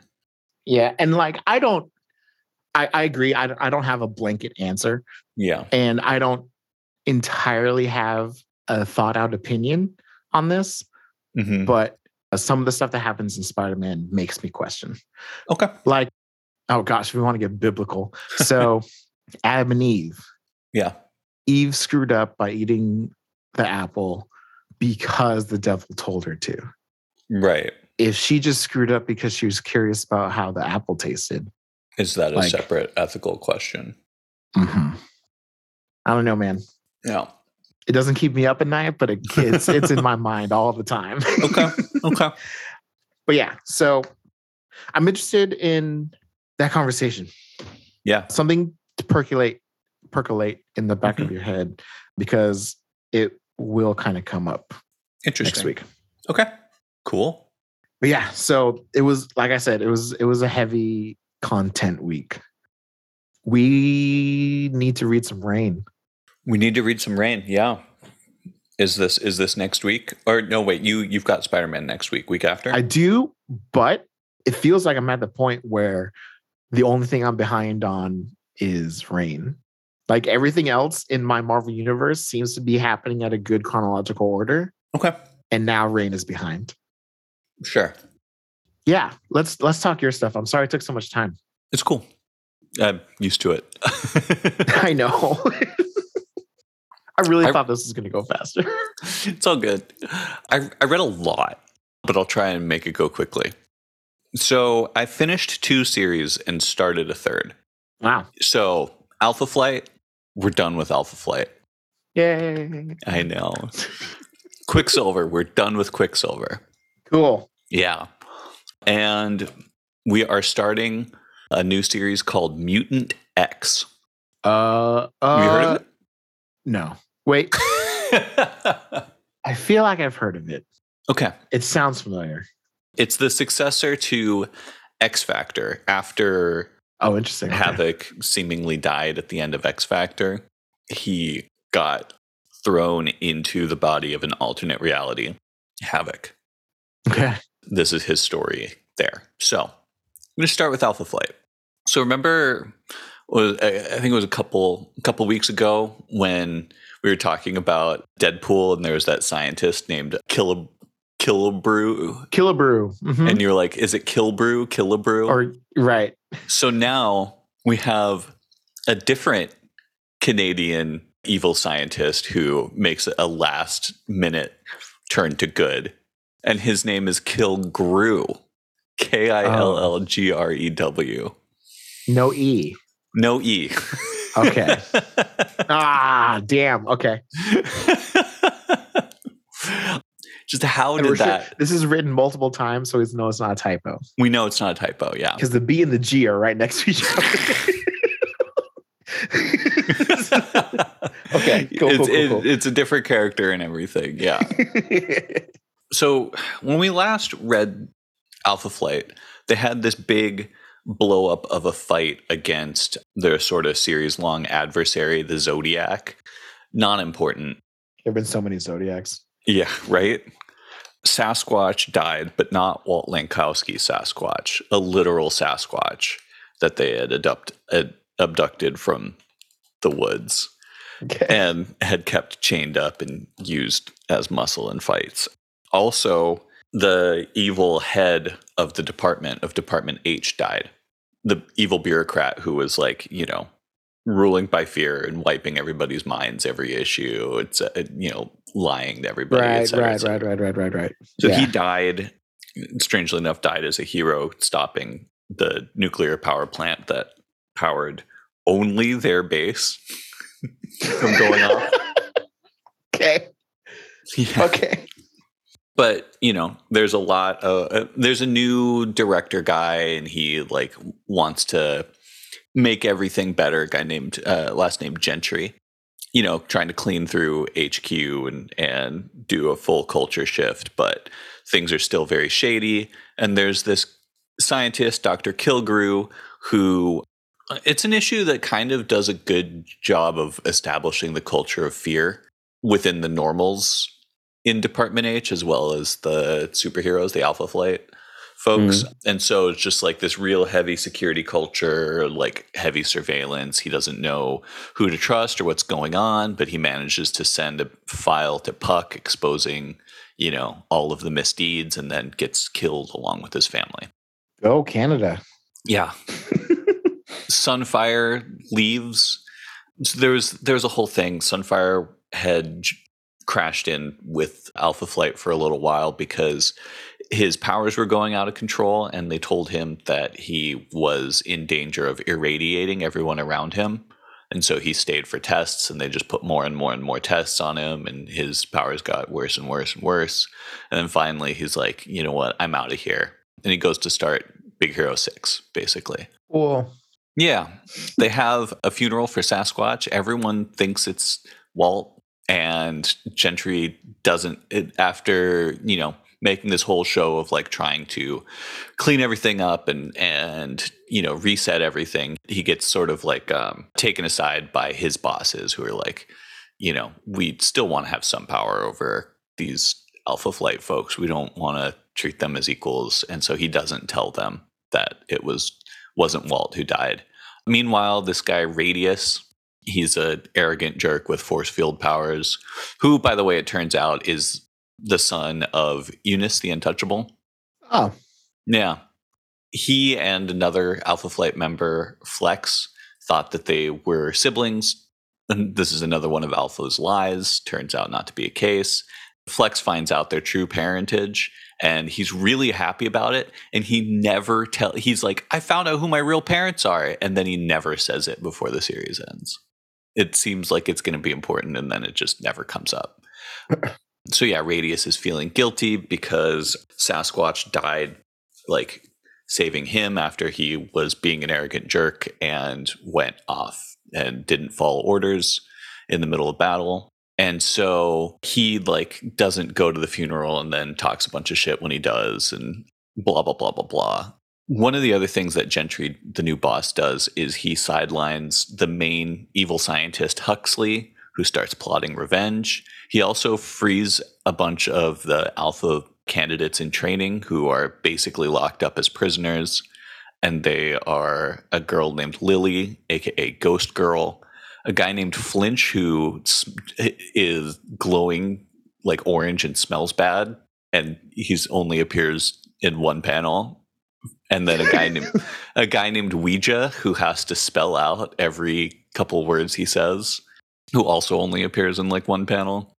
Whatever. Lily comes, uh, the ghost girl comes back, strangely enough.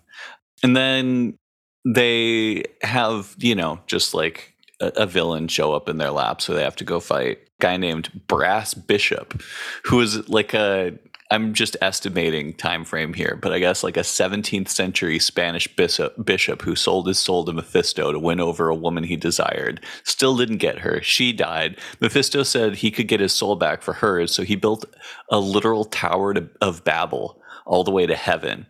And back in the day was stopped by Puck and Mo- Modred of Doctor Strange slash Darkhold Mm. you know, whatever fame. And so this is a different brass bishop than one who appeared towards the very end of Alpha Flight Volume 1, who is more chess themed. This is actual, like, church themed. So Brass Bishop attacks an ice a ship that goes around breaking icebergs in the Northwest Passage. They, of course, they make references to Titanic and El Nino. It's 1998. Are you fucking kidding me? Brass Bishop turns a whole, you know, town into zombies. And then Alpha Flight wins and unzombifies everybody. And then old Alpha Flight. Uh, oh, so um, real Walter Langkowski shows up. He has been in Antarctica ever since he showed up in the pages of Deadpool number one. Now he goes straight to Alaska, of course. Uh, or well, he was in Antarctica. Sorry, Mac's body crashed to Earth. A different James MacDonald Hudson, aka Guardian, Uh, Guardian. than the one who is with Alpha Flight, who is the teenaged version without any of his memories, the clone that was taken. Anyway, this is, I guess, you know, the real Mac, but I forget if real Mac was also a robot at this point. It he's been through a lot. There's a quote. And spoiler alert, they finally, you know, they meet up later. And the whole Alpha Flight series has been written in second person omniscient towards it, like directed at the characters, which is so annoying. Weird.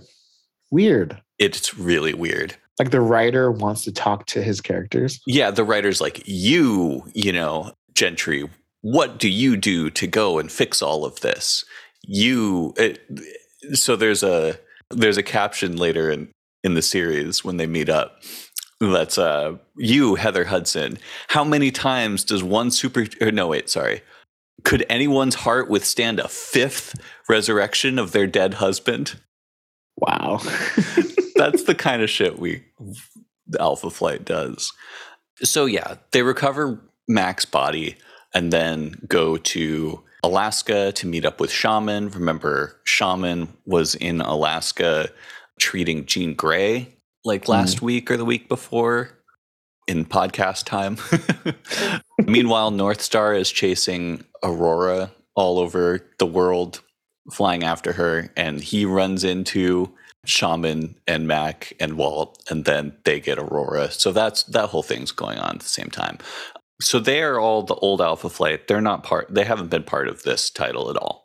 Alpha Flight has been Puck, Vindicator, Little Mac, let's call him, okay. teenage clone Guardian, Sasquatch, who was not Walt, was an actual Sasquatch, Manbot, who is not even worth mentioning. He's literally just a robot who says "whir" click at the beginning and end oh, of every single.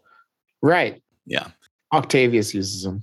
I don't think he does, but anyway, maybe. Oh, I don't. Different know. robot that says yeah, "whir" click. I think so. Maybe. Maybe. And then three new characters, Radius and Flex, who I already talked about, and Murmur, who has the same powers as Purple Girl, who was in the first Alpha Flight series, but for some reason they didn't want to use her, so they created this new character instead. But it's the same powers. She was injured in the fight against Zodiac, and she's been sidelined. She really wants to get back, but she hasn't been a part of anything. Anyway, the new Alpha Flight team teams up with Big Hero 6 Sunfire comes back after finding out he was lied to. No radiation poisoning, just Huxley's experiments. And meanwhile, giant kaiju called X the Unknown. I think that's a like was previously a character, you know, adversary in in Marvel Comics. Yeah, yeah. First appeared in Tales to Astonish number 20 in, in March 1961. So there's a deep cut for you.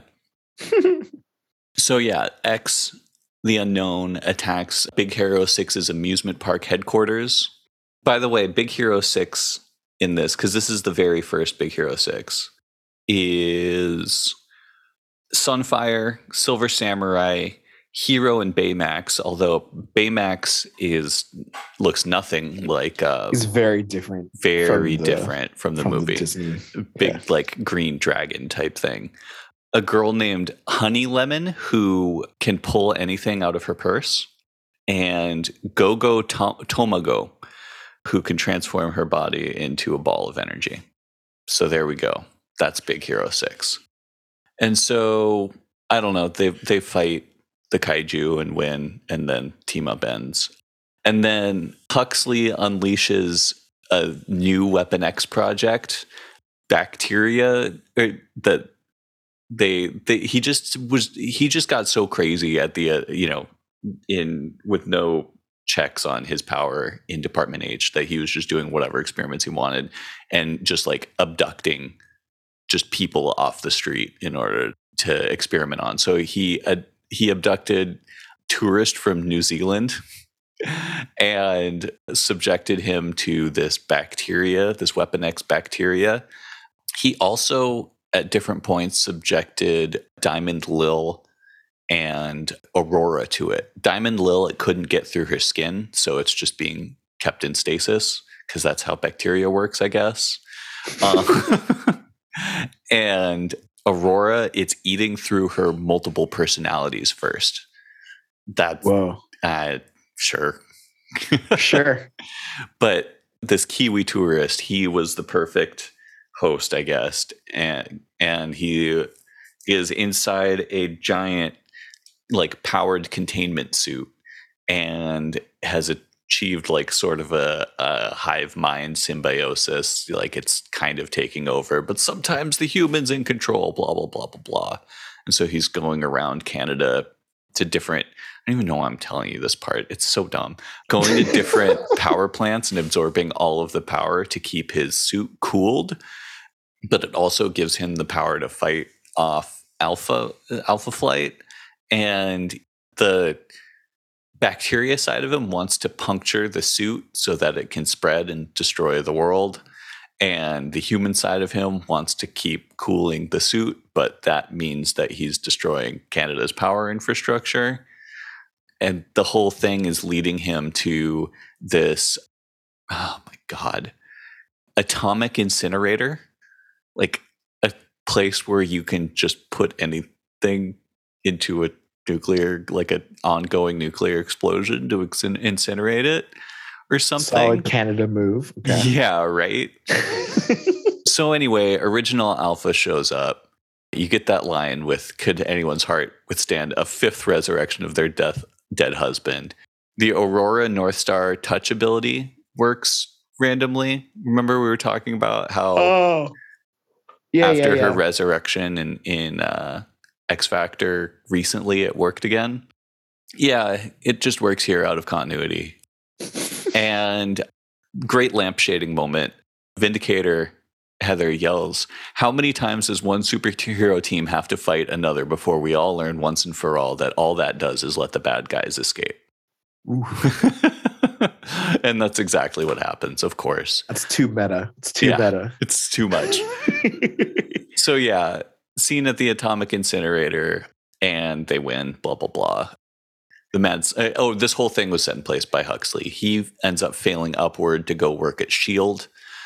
No, I've, none of the, okay, so we had these like, uh, oh, another great lampshading line here. You know, because at the end it's like, oh, we're, you know, how are we, what are we going to do with all these old Alpha Flight members and all these new Alpha Flight members and all of these, uh, you know, members in training like Ghost Girl, who you know we we want to do something with, and uh, I think it's Heather again says having too many alphas might be a problem if someone were trying to write stories about you, but the department would never allow that to happen, and that's in the issue that they get canceled. Oof. That's all right. that's very brutal. okay. yeah, so I enjoyed that. but let's so let's go through those main characters and see whose arc got any sort of com- conclusion. So the arc for Little Mac was he, you know, was 19 years old and thrust into this very adult role of having a wife and being the leader of this team. And it's all stuff that he's just not really ready or prepared for. He gets a little bit of self confidence, just kind of like meeting his adult self and also just being under better management from uh, from Gentry. So he gets some progression there at the very end. Heather, both Max try and like talk it out what's going to go on with Heather, and Heather finally at the end of it dumps both of them and g- goes on a date with Puck. Puck's unrequited love for her was his main character arc this whole thing, along with, you know, his mind getting wiped every issue, so he couldn't really have an arc at all. And Flex found out who his parents were, but didn't get to uh, tell uh, anybody. so I'm gonna grade that an incomplete. Radius, it kind of had a breakthrough at the very end of like, oh, I'm gonna like accept, you know, being part of a team, but never ever followed orders, like a single order in a single fight. So he never he he said he had a breakthrough, but he never got to put it into action. And also like finding out that Walt Langkowski was actually alive helped some a little bit, not really. And then Murmur, no, she had no arc. So yeah, that, oh, and uh, Manbot wasn't even a character, like had no agency or personality, so he didn't get an arc. So that was that, that was that was the end of Alpha Flight. Solid. How come you're convinced that that's not the same robot? I guess I don't know. Because War Click is pretty like one character. I'm I'm just going from the wiki, and he's only appeared in this volume of Alpha Flight. really Oh, I guess he did. I guess Manbot did used to be a person named Bernie Lacagnay, L A C A G N A Y, and he was bonded with a box robot, and he completely lost his human personality. But he does have a face. It's the dumbest. it's the dumbest design. living brain. Living brain. Yes. Okay, living brain looks a lot more like a like a classic like Johnny Five type robot, like Yeah. Menbot. Manbot. I, oh, Menbot is sixteen Earth sixteen eleven. No, man, man with Yeah. an A. Yeah. Bernie Lac. Ah, there we go. Oh yeah, that is definitely not. Just red and two legs, and then kind of a face in the middle. He looks like the enforcer thing from like uh from RoboCop, but red. Okay, yeah. So, because Living Brain also speaks with word click, okay, and that's the only reason why sure. I thought not having a visual to show that I was completely wrong. it's all good. But yeah, Manbot, because man, or sorry, Living Brain first appeared in Amazing Spider-Man number eight in 1964. Wow, that is a long time ago. Yeah. So it's a strictly a Spider-Man character though. Interesting. yeah. Really random. He had a cr- oh, he hung out with Nextwave. He had a that sounds correct. with the Nextwave. That sounds correct. Manbot could be a deep cut character. He's certainly enough, um, you know, obscure enough. But um, there's also no reason why anyone would want to bring him back. He's just ugly and uninteresting. Like, yeah. I wouldn't subject drawing that on anybody. Okay, enough Alpha Flight. Quicksilver? no Alpha Flight. Quicksilver. Okay. So Quicksilver is kind of broken up into three arcs here, but it's only six inch, seven issues. Well, seven issues of Quicksilver, but two of them, two of the arcs are crossovers. So Dane Whitman shows up. There's a bunch of fighting over Crystal. She says, "Screw you both. I'm taking Luna to Attilan and having some me time." Because you know she just came back from the dead, from Heroes Reborn, and had like a big reunion with Pietro, but he can't stop being Pietro, and so obvious Mhm. problems. Also, I guess she had a, hist- a romantic history with uh, with Dane Whitman, Hmm. And he, you know, still had feelings for her at this time, and was you know trying to win her back. Blah blah blah blah blah. This mysterious hooded figure appears to Pietro and says, basically tells them tells him to let them all go, and then disappears again. He'll be back. Don't worry. if you remember the um, the Knights of Wundagore, all of the new men animals who were, you know, high evolutionaried. Yeah. Quicksilver was supposed to be leading them, and they all got captured when they came. They went to New York to see how the people lived. They went to a, a show of cats and got thrown out for chasing the actors, and then Uh-huh. and then got abducted by uh, a flying robot uh, taxi cab. And it turned out it was Exodus behind it. He's torturing them to find the location of the high evolutionary and his quote isotope E. So, how much do you know about like high evolutionary stories from back in the day? Next to none. Does does the does the name Man Beast mean anything to you? Oh gosh. Only by name. I couldn't Okay. tell you anything about it. Cool, perfect. So, Isotope A was like his first thing, right? I guess he first, you know, fought superheroes or whatever with the Isotope A, but then Isotope B was kind of like, you know, his second attempt and the first stable one, and he used that to create Bova and his first new men. Isotope C created uh, a villain named Man Beast, evolved from a um, like a, a wolf, and Man Beast has psychic powers. Hmm. Yeah. Isotope D is what ended up giving him like godlike powers, but it was unstable, and so Isotope E is the stable version. So there's a whole bunch of unnecessary like running around, and Quicksilver, the new men, acolytes slash brotherhood, because Exodus's acolytes have hired a bunch of legacy infected mutants Feral, Omega Red, Pyro, Avalanche, who isn't infected. He's just there to help his buddy Pyro. And I'm trying, oh, and Random and Fenris. Ugh, Hmm. Fenris. He hired them all to to help out with the expectation that you know they they thought they'd get a cure to the legacy virus after all this because he was saying that that's what isotope E did, but he thinks that they are impure mutants for having legacy virus and he doesn't give a shit about them. Yeah, so the acolytes slash their, you know, hirees, the new men, Quicksilver, and the High Evolutionary end up all meeting up in the Savage Land and, you know, big chaotic fight.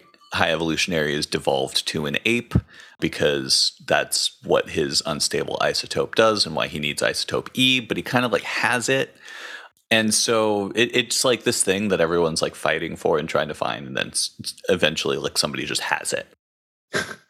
it turns out that Lord Anon, who is one of the the Knights of Wundagore, who has been in this like anonymous armor the whole time, turns out to be Man Beast. That they killed. There was supposed to be a real Lord Anon who was also evolved from a wolf and was being kept anonymous because High Evolutionary didn't think that his new men would trust any more evolved wolves. So Man Beast came, killed the real one, took his identity. Anyway, kills Sir Churchill, the dog man, who figures this whole thing out before he can tell others. And then everyone leaves the Savage Land, but Exodus leaves Pyro, uh, you know, all of the mutants that he hired with the legacy virus for no reason, just kind of leaves them there and they're stuck. And then we have. to be clear, this is happening in a Quicksilver book, right? this is happening in a Quicksilver book.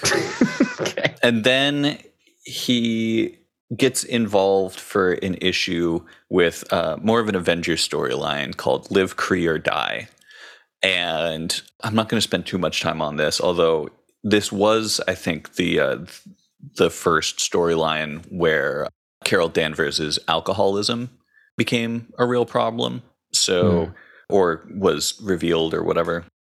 And so she like keeps you know going off and trying to do her own thing and they revoke her membership but there is a contingent of Kree warriors who revive the supreme intelligence on the blue area of the moon. They call themselves the Lunatic Legion. So the the most recent Kree storyline before this, the supreme intelligence set off a nega bomb destroying Hala and like killing 90% of the Kree empire because they were evolutionarily stagnant and he wanted them to he wanted to you know create you know dangerous conditions in which Force they would force- be- force evolution. force evolution exactly and then the avengers decided to kill the supreme intelligence but blah blah blah he didn't actually die and so this cadre of Kree warriors, the Lunatic Legion, come across him on the blue area of the moon, and they're like, "Hey,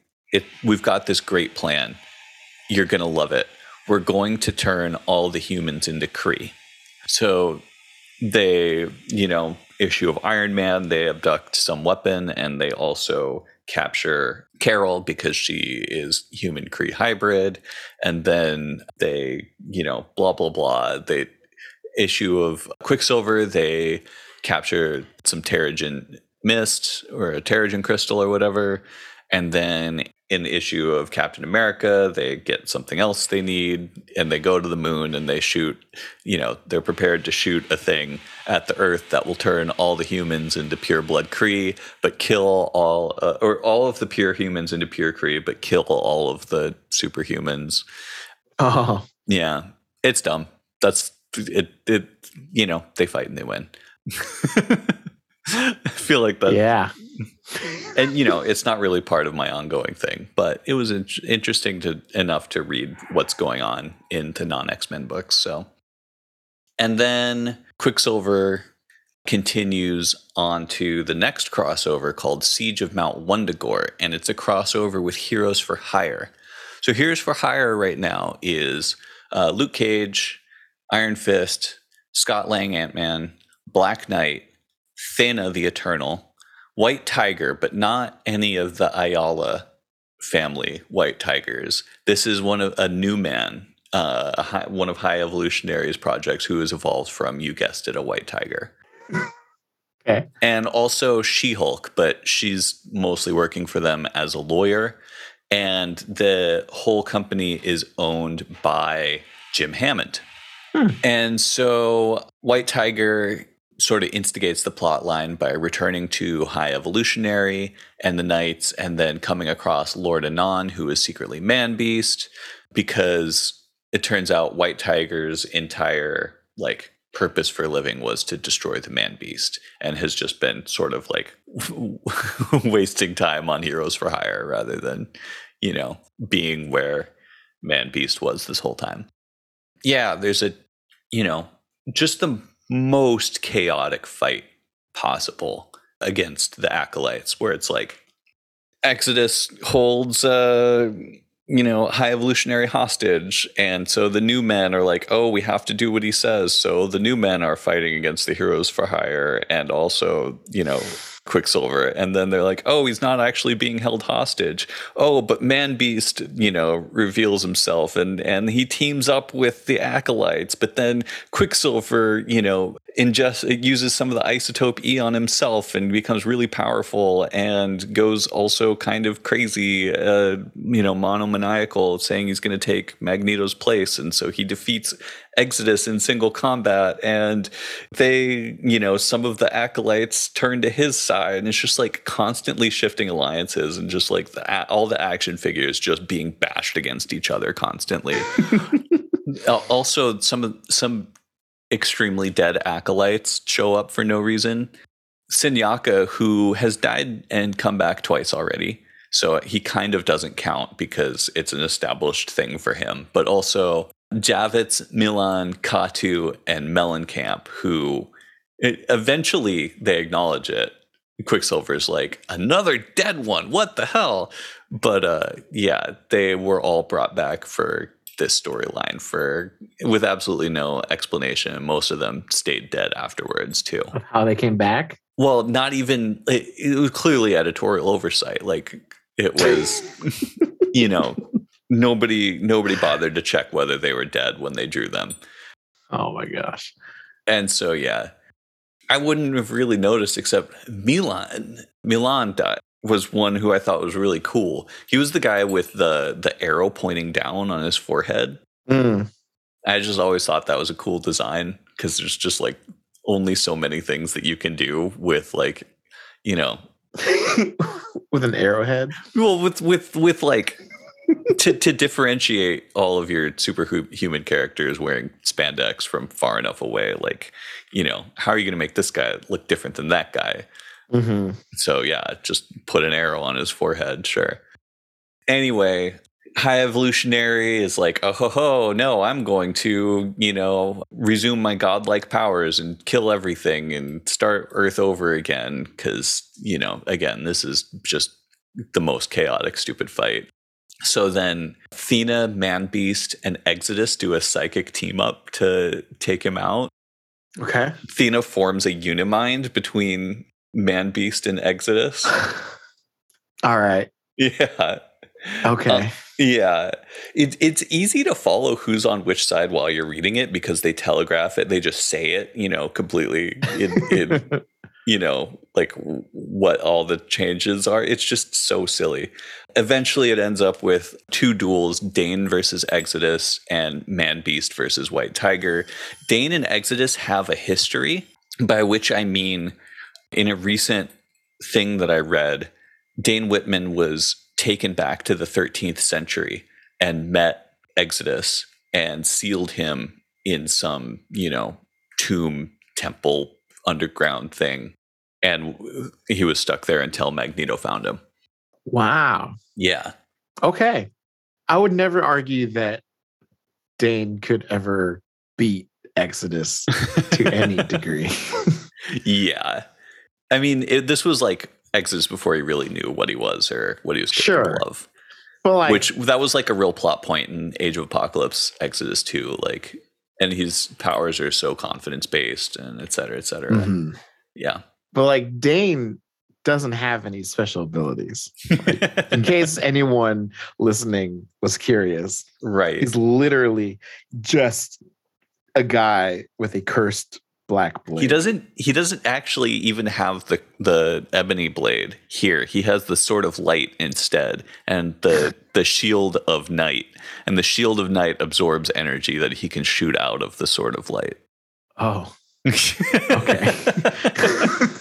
yeah. well, oh, oh, well that changes Just things a all bit. of the all of the things where it's like, oh yeah, this weird corner in this character's history.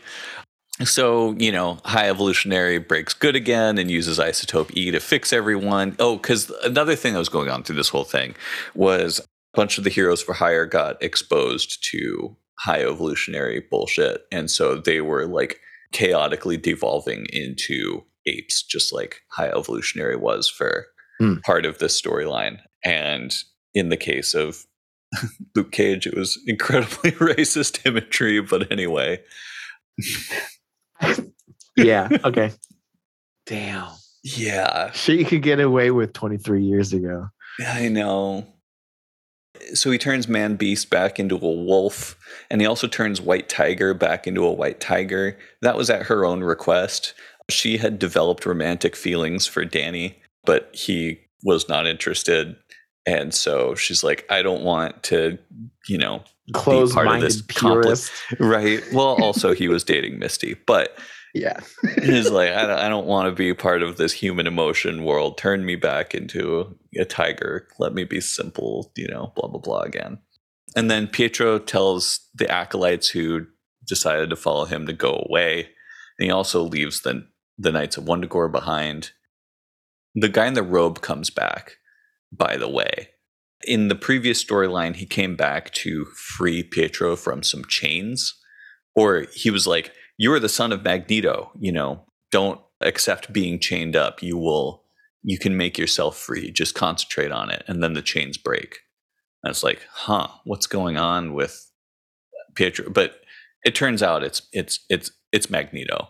But the, he introduces himself as Nestor, Okay. N E S T O R. Who knows why? Whoa. I know. Nestor. What a name. Now they can never use that.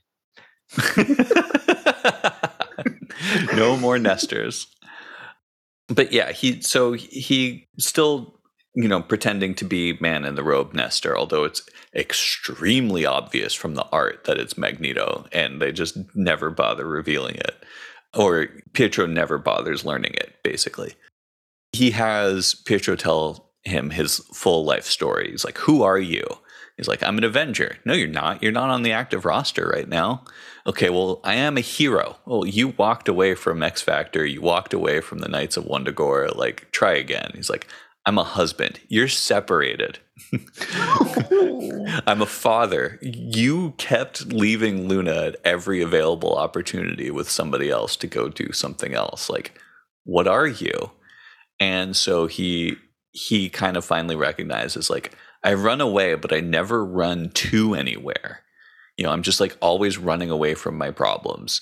And he's like, I'm always searching for this father figure, you know, whether it's his adopted father, Django Maximoff, or the High Evolutionary, Captain America, Professor X, Magneto. He decides it's time to grow up and define myself. So the series ends with him coming back to Attilan to be a co parent. He's like, it's too much to ask to get back together with you, Crystal, but I am going to deliver these letters to you that I've been writing the whole time that I thought you were dead from Heroes, you know, from Onslaught. And those letters have been the narrative captions for the whole series. Everything that, you know, every Oh. caption has been like the issue starts out like it's being addressed to her.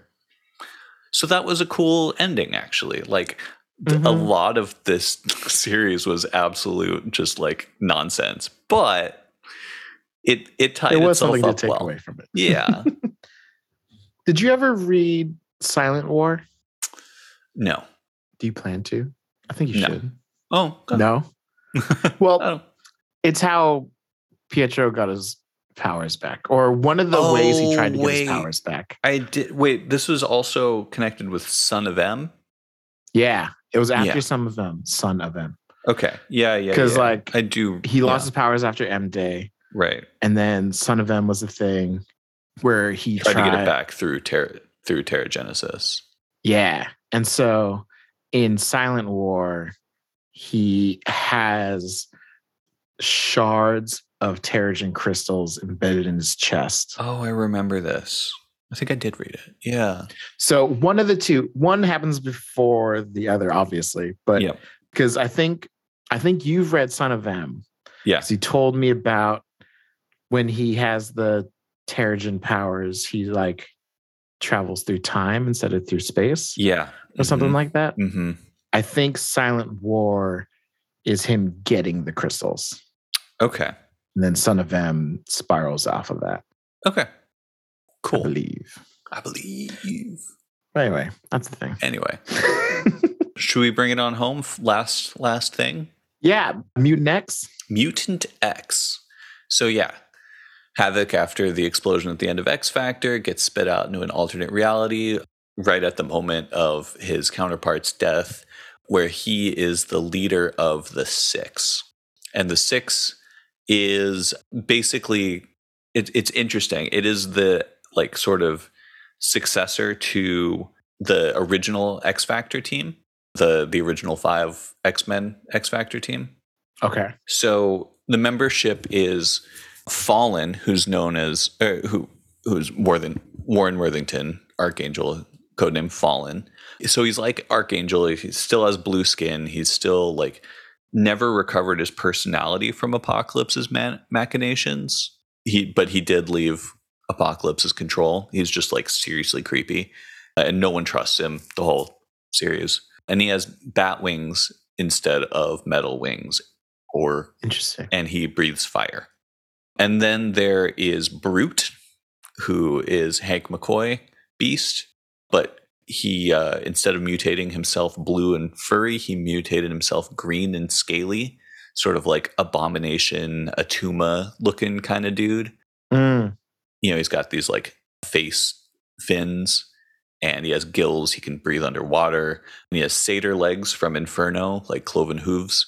And oh, interesting. but he has the personality of Lenny from uh, of Mice and Men, like you know, just very simplistic and childlike, and and he destroyed all of his own intelligence in his uh, experiments, basically. Hmm. And then there's Iceman, spelled with a hyphen. it's it's Bobby. He has a hyphen, a goatee, and goes by Bob instead of Bobby. Also, th- there was a minor storyline in original X Factor where they faced off against Loki and his powers went haywire. They ended up fixing it with a belt, but in this uh, that uh, that Hank designed, in this his powers stayed fucked. He's permanently ice and he can't touch anyone or he freezes them solid. And then there's Bloodstorm, who is Storm, but she's stayed up vampire from Dracula. Oh, she comes back. Oh, she Well, does. A Bloodstorm. comes Interesting. Back. Okay. She she was in X Men leading up to Age of X stuff or Oh, Dawn of X stuff. Interesting. And then there's Marvel Woman, aka Madelyne Pryor, who is married to Havoc, and they have a son named Scotty. Oh, Yeah. so Havoc doesn't want to leave. he likes this reality. well, he's no, he's for for most of the start, he's like, "This is wrong. I don't belong here. Nobody believes me that I'm not that that I'm a different Alex. This is all messed up. Nobody believes him except for Scotty. Scotty has psychic powers, and their first confrontation, he's like, "You're not my daddy." He's like, "Oh, oh shit." so we pretty quickly find out sort of main differences in the realities. Alex was the only survivor of the plane crash that he and his family were on when he was a little yeah. kid. So Scott Summers died. Alex was recruited to Xavier's first class instead of Scott. Alex and Jean dated, but she died maybe during the Phoenix saga. We don't know for sure. She called herself Ariel, which is a difference. Oh. And then Alex and Maddie formed X Factor when Xavier left and Magneto took over the school, which was a thing that happened in the 80s. And then that X Factor became the Six. they they have successfully accomplished mutant human peace. Hmm. Inferno happened as normal, but Maddie struck a deal with S'ym and N'astirh to save her kid Scotty, and it gave her powers. And it's kind of mysterious beyond that. Although she she's kind of reverting into a Goblin Queen persona against her will. Nick Fury in the first issue have has them go up against Nick Fury, who is an anti-metahuman terrorist in charge of SHIELD, which stands for Savor- Saviors of Humanity by Intervention in the Evolution of Life Form Deviants. Whoa. Someone had a great time coming up with that I one. know, right? and he's trying to unleash a custom legacy virus that kills all metahumans, but the six beats him, blah, blah, blah, blah. Oh, also, Elektra is Scotty's nanny. yeah. Like nachos? Yeah, yeah, yeah. Okay.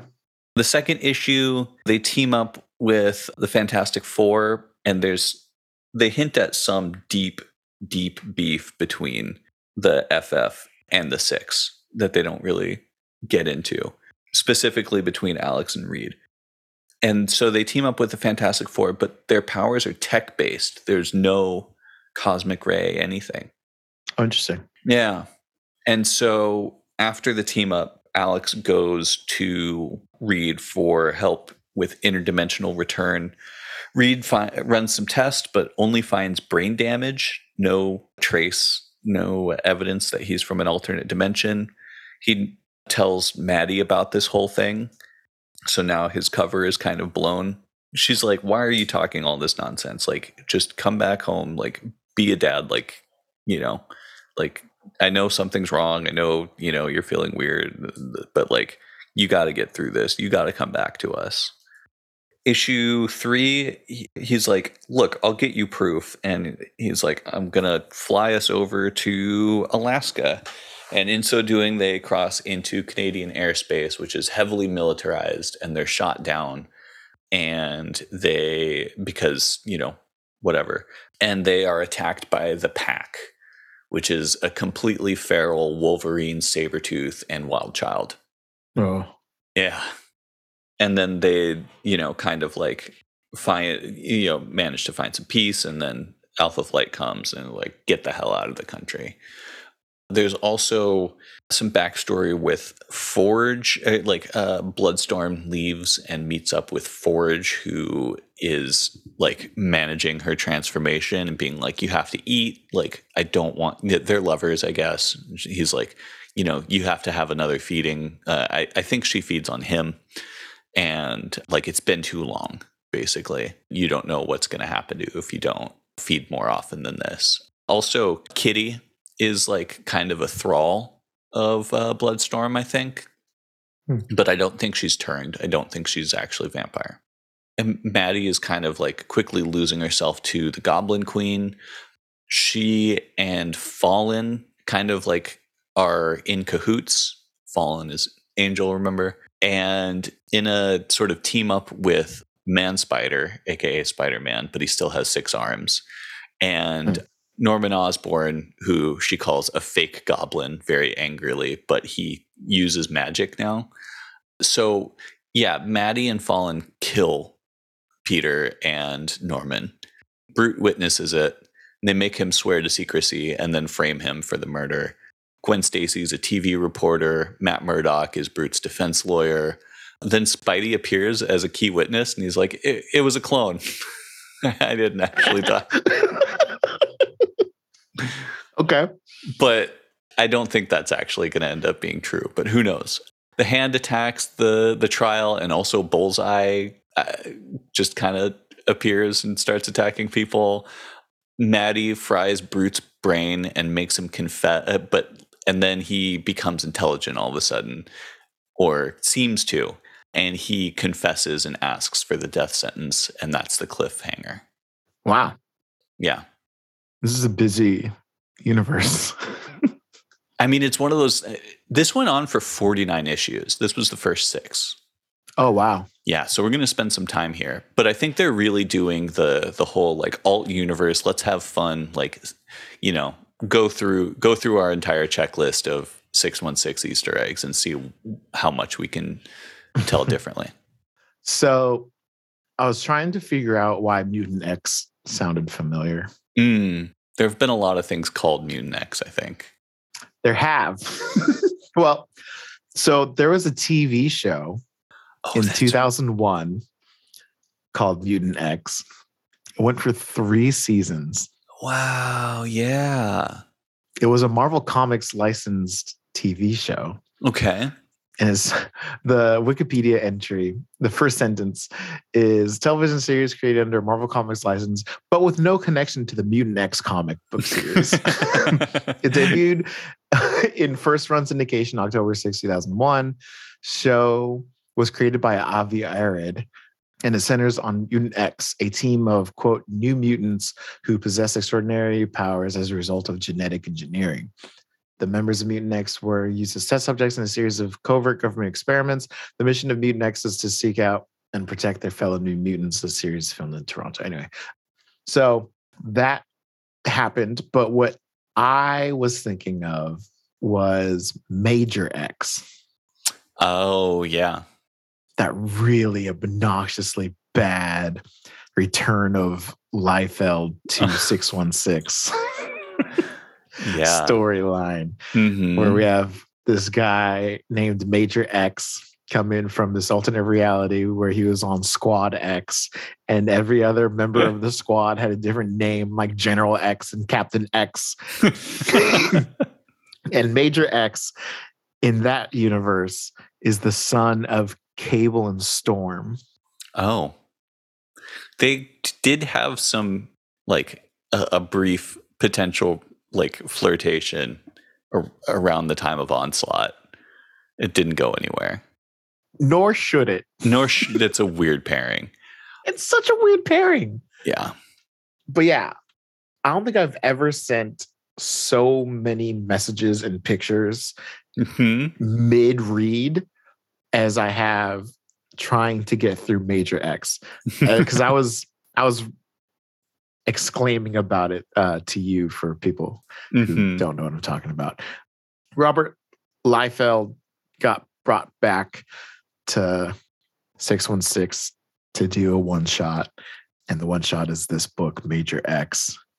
And the, the alternate reality son of Cable and Storm is out there somewhere in 616 now. Great. Just what we needed. Yeah. It's a thing. Like there's a marvel.com article rob liefeld returns to the 1990s x-men to introduce major x That's really yeah. It's an important qualifier there. Returns to the 90s. Yeah He certainly never left the 90s, but yeah like because the comic came out in 2019 and it was a current timeline story like it's just yeah. they wanted another character with he had no patches he has no pouches it's a a skin-tight suit. goddamn it's a goddamn mystery. anyway that's what i was Yeah. thinking of uh, when you said mutant x i was There's- thinking of major x Okay. There's also Agent X and Soldier X, which were early 2000s versions of uh, Deadpool and Cable, respectively. There's also those. a lot of never X. never doubt all of the things that Marvel can put around an X the, the letter X. Yeah. yeah. Yeah. Sandwich X. I'm looking at Agent X right now. Alex Hayden. His team affiliation is X Agency. yep. So Oh, yeah, anything else? Are we calling this a show? No, I think that's it, man. I got before you before you place the uh, outro music. How do you think we're going to get trolled this week? I don't Gosh, think we've given him any good material. I don't know. I don't know because I'm I'm really curious to hear his outro for the last one. Me, t- I Um, actually haven't listened to it yet. Yeah, Yeah, so I'm I'm I'm I want to check that out. But Yep. um I don't know. I don't know. Maybe he'll maybe he'll leave us alone. I think that's too much to ask. okay, for next week. Maybe maybe the, the the troll is just that we have to spend, you know, regular time on the show talking about how we're going to get trolled. It's just like he's in our heads. He is. That's what I'm saying. Maybe maybe he leaves us alone. Can't tempt fate. So in real time this week, hmm or sorry, last week, Reign of X Volume 10 came in. Yeah. and it has the first issues of X Corp and Way of X. So I'm excited. oh, that is very exciting. Excited for us to get there. But I want to do Reign next week Uh, you'll get no argument from me. because we already read Reign 5, Yeah, but we didn't get to go over. we didn't have time to talk about it. Yeah. You want to do yeah five through eight? Double checking where eight lands compared to the Hellfire Gala. Oh right. Let's see, eight has Hellions nine and 10. Hellfire Gala doesn't have any. Hell- oh, it has Hellions 12. Oh my gosh. Okay. So we're still a bit away from Hellfire Gala. Yeah. Anyway, All right. Reign of X, Reign of X five through eight next week. five through eight. I'm stoked. Me too. I'm extremely. I don't know stoked. anything about them, but I because I buy the collected editions, Yeah. I get the cover picture, and that's it. hmm Reign of X, Volume Six, which since we've read five, this will be the first thing we read. The cover, Oh my. That's Darwin uh, and uh, X23 and Synch coming back from the vault. Was it the vault? Yeah. The vault. Vault, or the World, or one of It's the, the vault. It's the vault. Yeah. The, yeah. so I'm excited. Me too. That I'm was excited. an interesting storyline to set up. I love that the back doesn't have a picture. Mm, hmm So like every because so if anyone who ever looks at a TP, the top the front cover is the cover of one of the issues, hmm and then the back is another cover of another another one of the issues in the Mm. book. Mhm. So Reign and Dawn, they never have pictures on the back. You only Yeah. ever get a piece of the cover. It's just And- uh, Yeah. all all the the extremely purposeful branded extremely hickmany design treatment just like Yeah. entire world of graphic design that has taken over the x books Yeah. Reign 7 has New Mutants, okay and then Reign 8 has Nimrod. oh shit I okay know. I know. Ah, I'm so excited. so um yeah, let's let's let's do some Reign of X, my man. i'm next stoked next episode. yes Yeah. Yeah. anything else No. you don't sound very convinced well, I'm just I'm really I really want to read the Hellfire Gala. It's a big ass book. mm-hmm And one, that's where they announce who the X-Men are. mm-hmm But also, it feels like it's gonna be a big deal. i agree i And I- agree I, just oh I am honestly since it had not ramifications, but mentions and setup in Guardians, I wonder if other books are going to have it. Like maybe an Avengers title might have it show up. I don't know. But I'm just I'm excited. Like this is going to be like a non-crossover crossover event, Sure. Yeah. but just in X. Like Spider-Man does his Spider-Man events, X-Men do their X-Men events, Right. and then 616 does crossover events. Like X-Men and Spider-Man are such a big enough deal. Yeah. They can have their own solo title events. It's true. With that, Yes.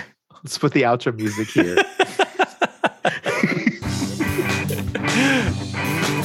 and it's like, oh man, I'm, I'm stoked. I'm stoked. I want to go there. But I don't want to know. I want to know what happened. Oh, I want to know what happened with with with Darwin and and Synch and X twenty three. Oh my gosh. Next episode is gonna be awesome. I'm so excited. Whew. Okay, Okay. breathe. You good?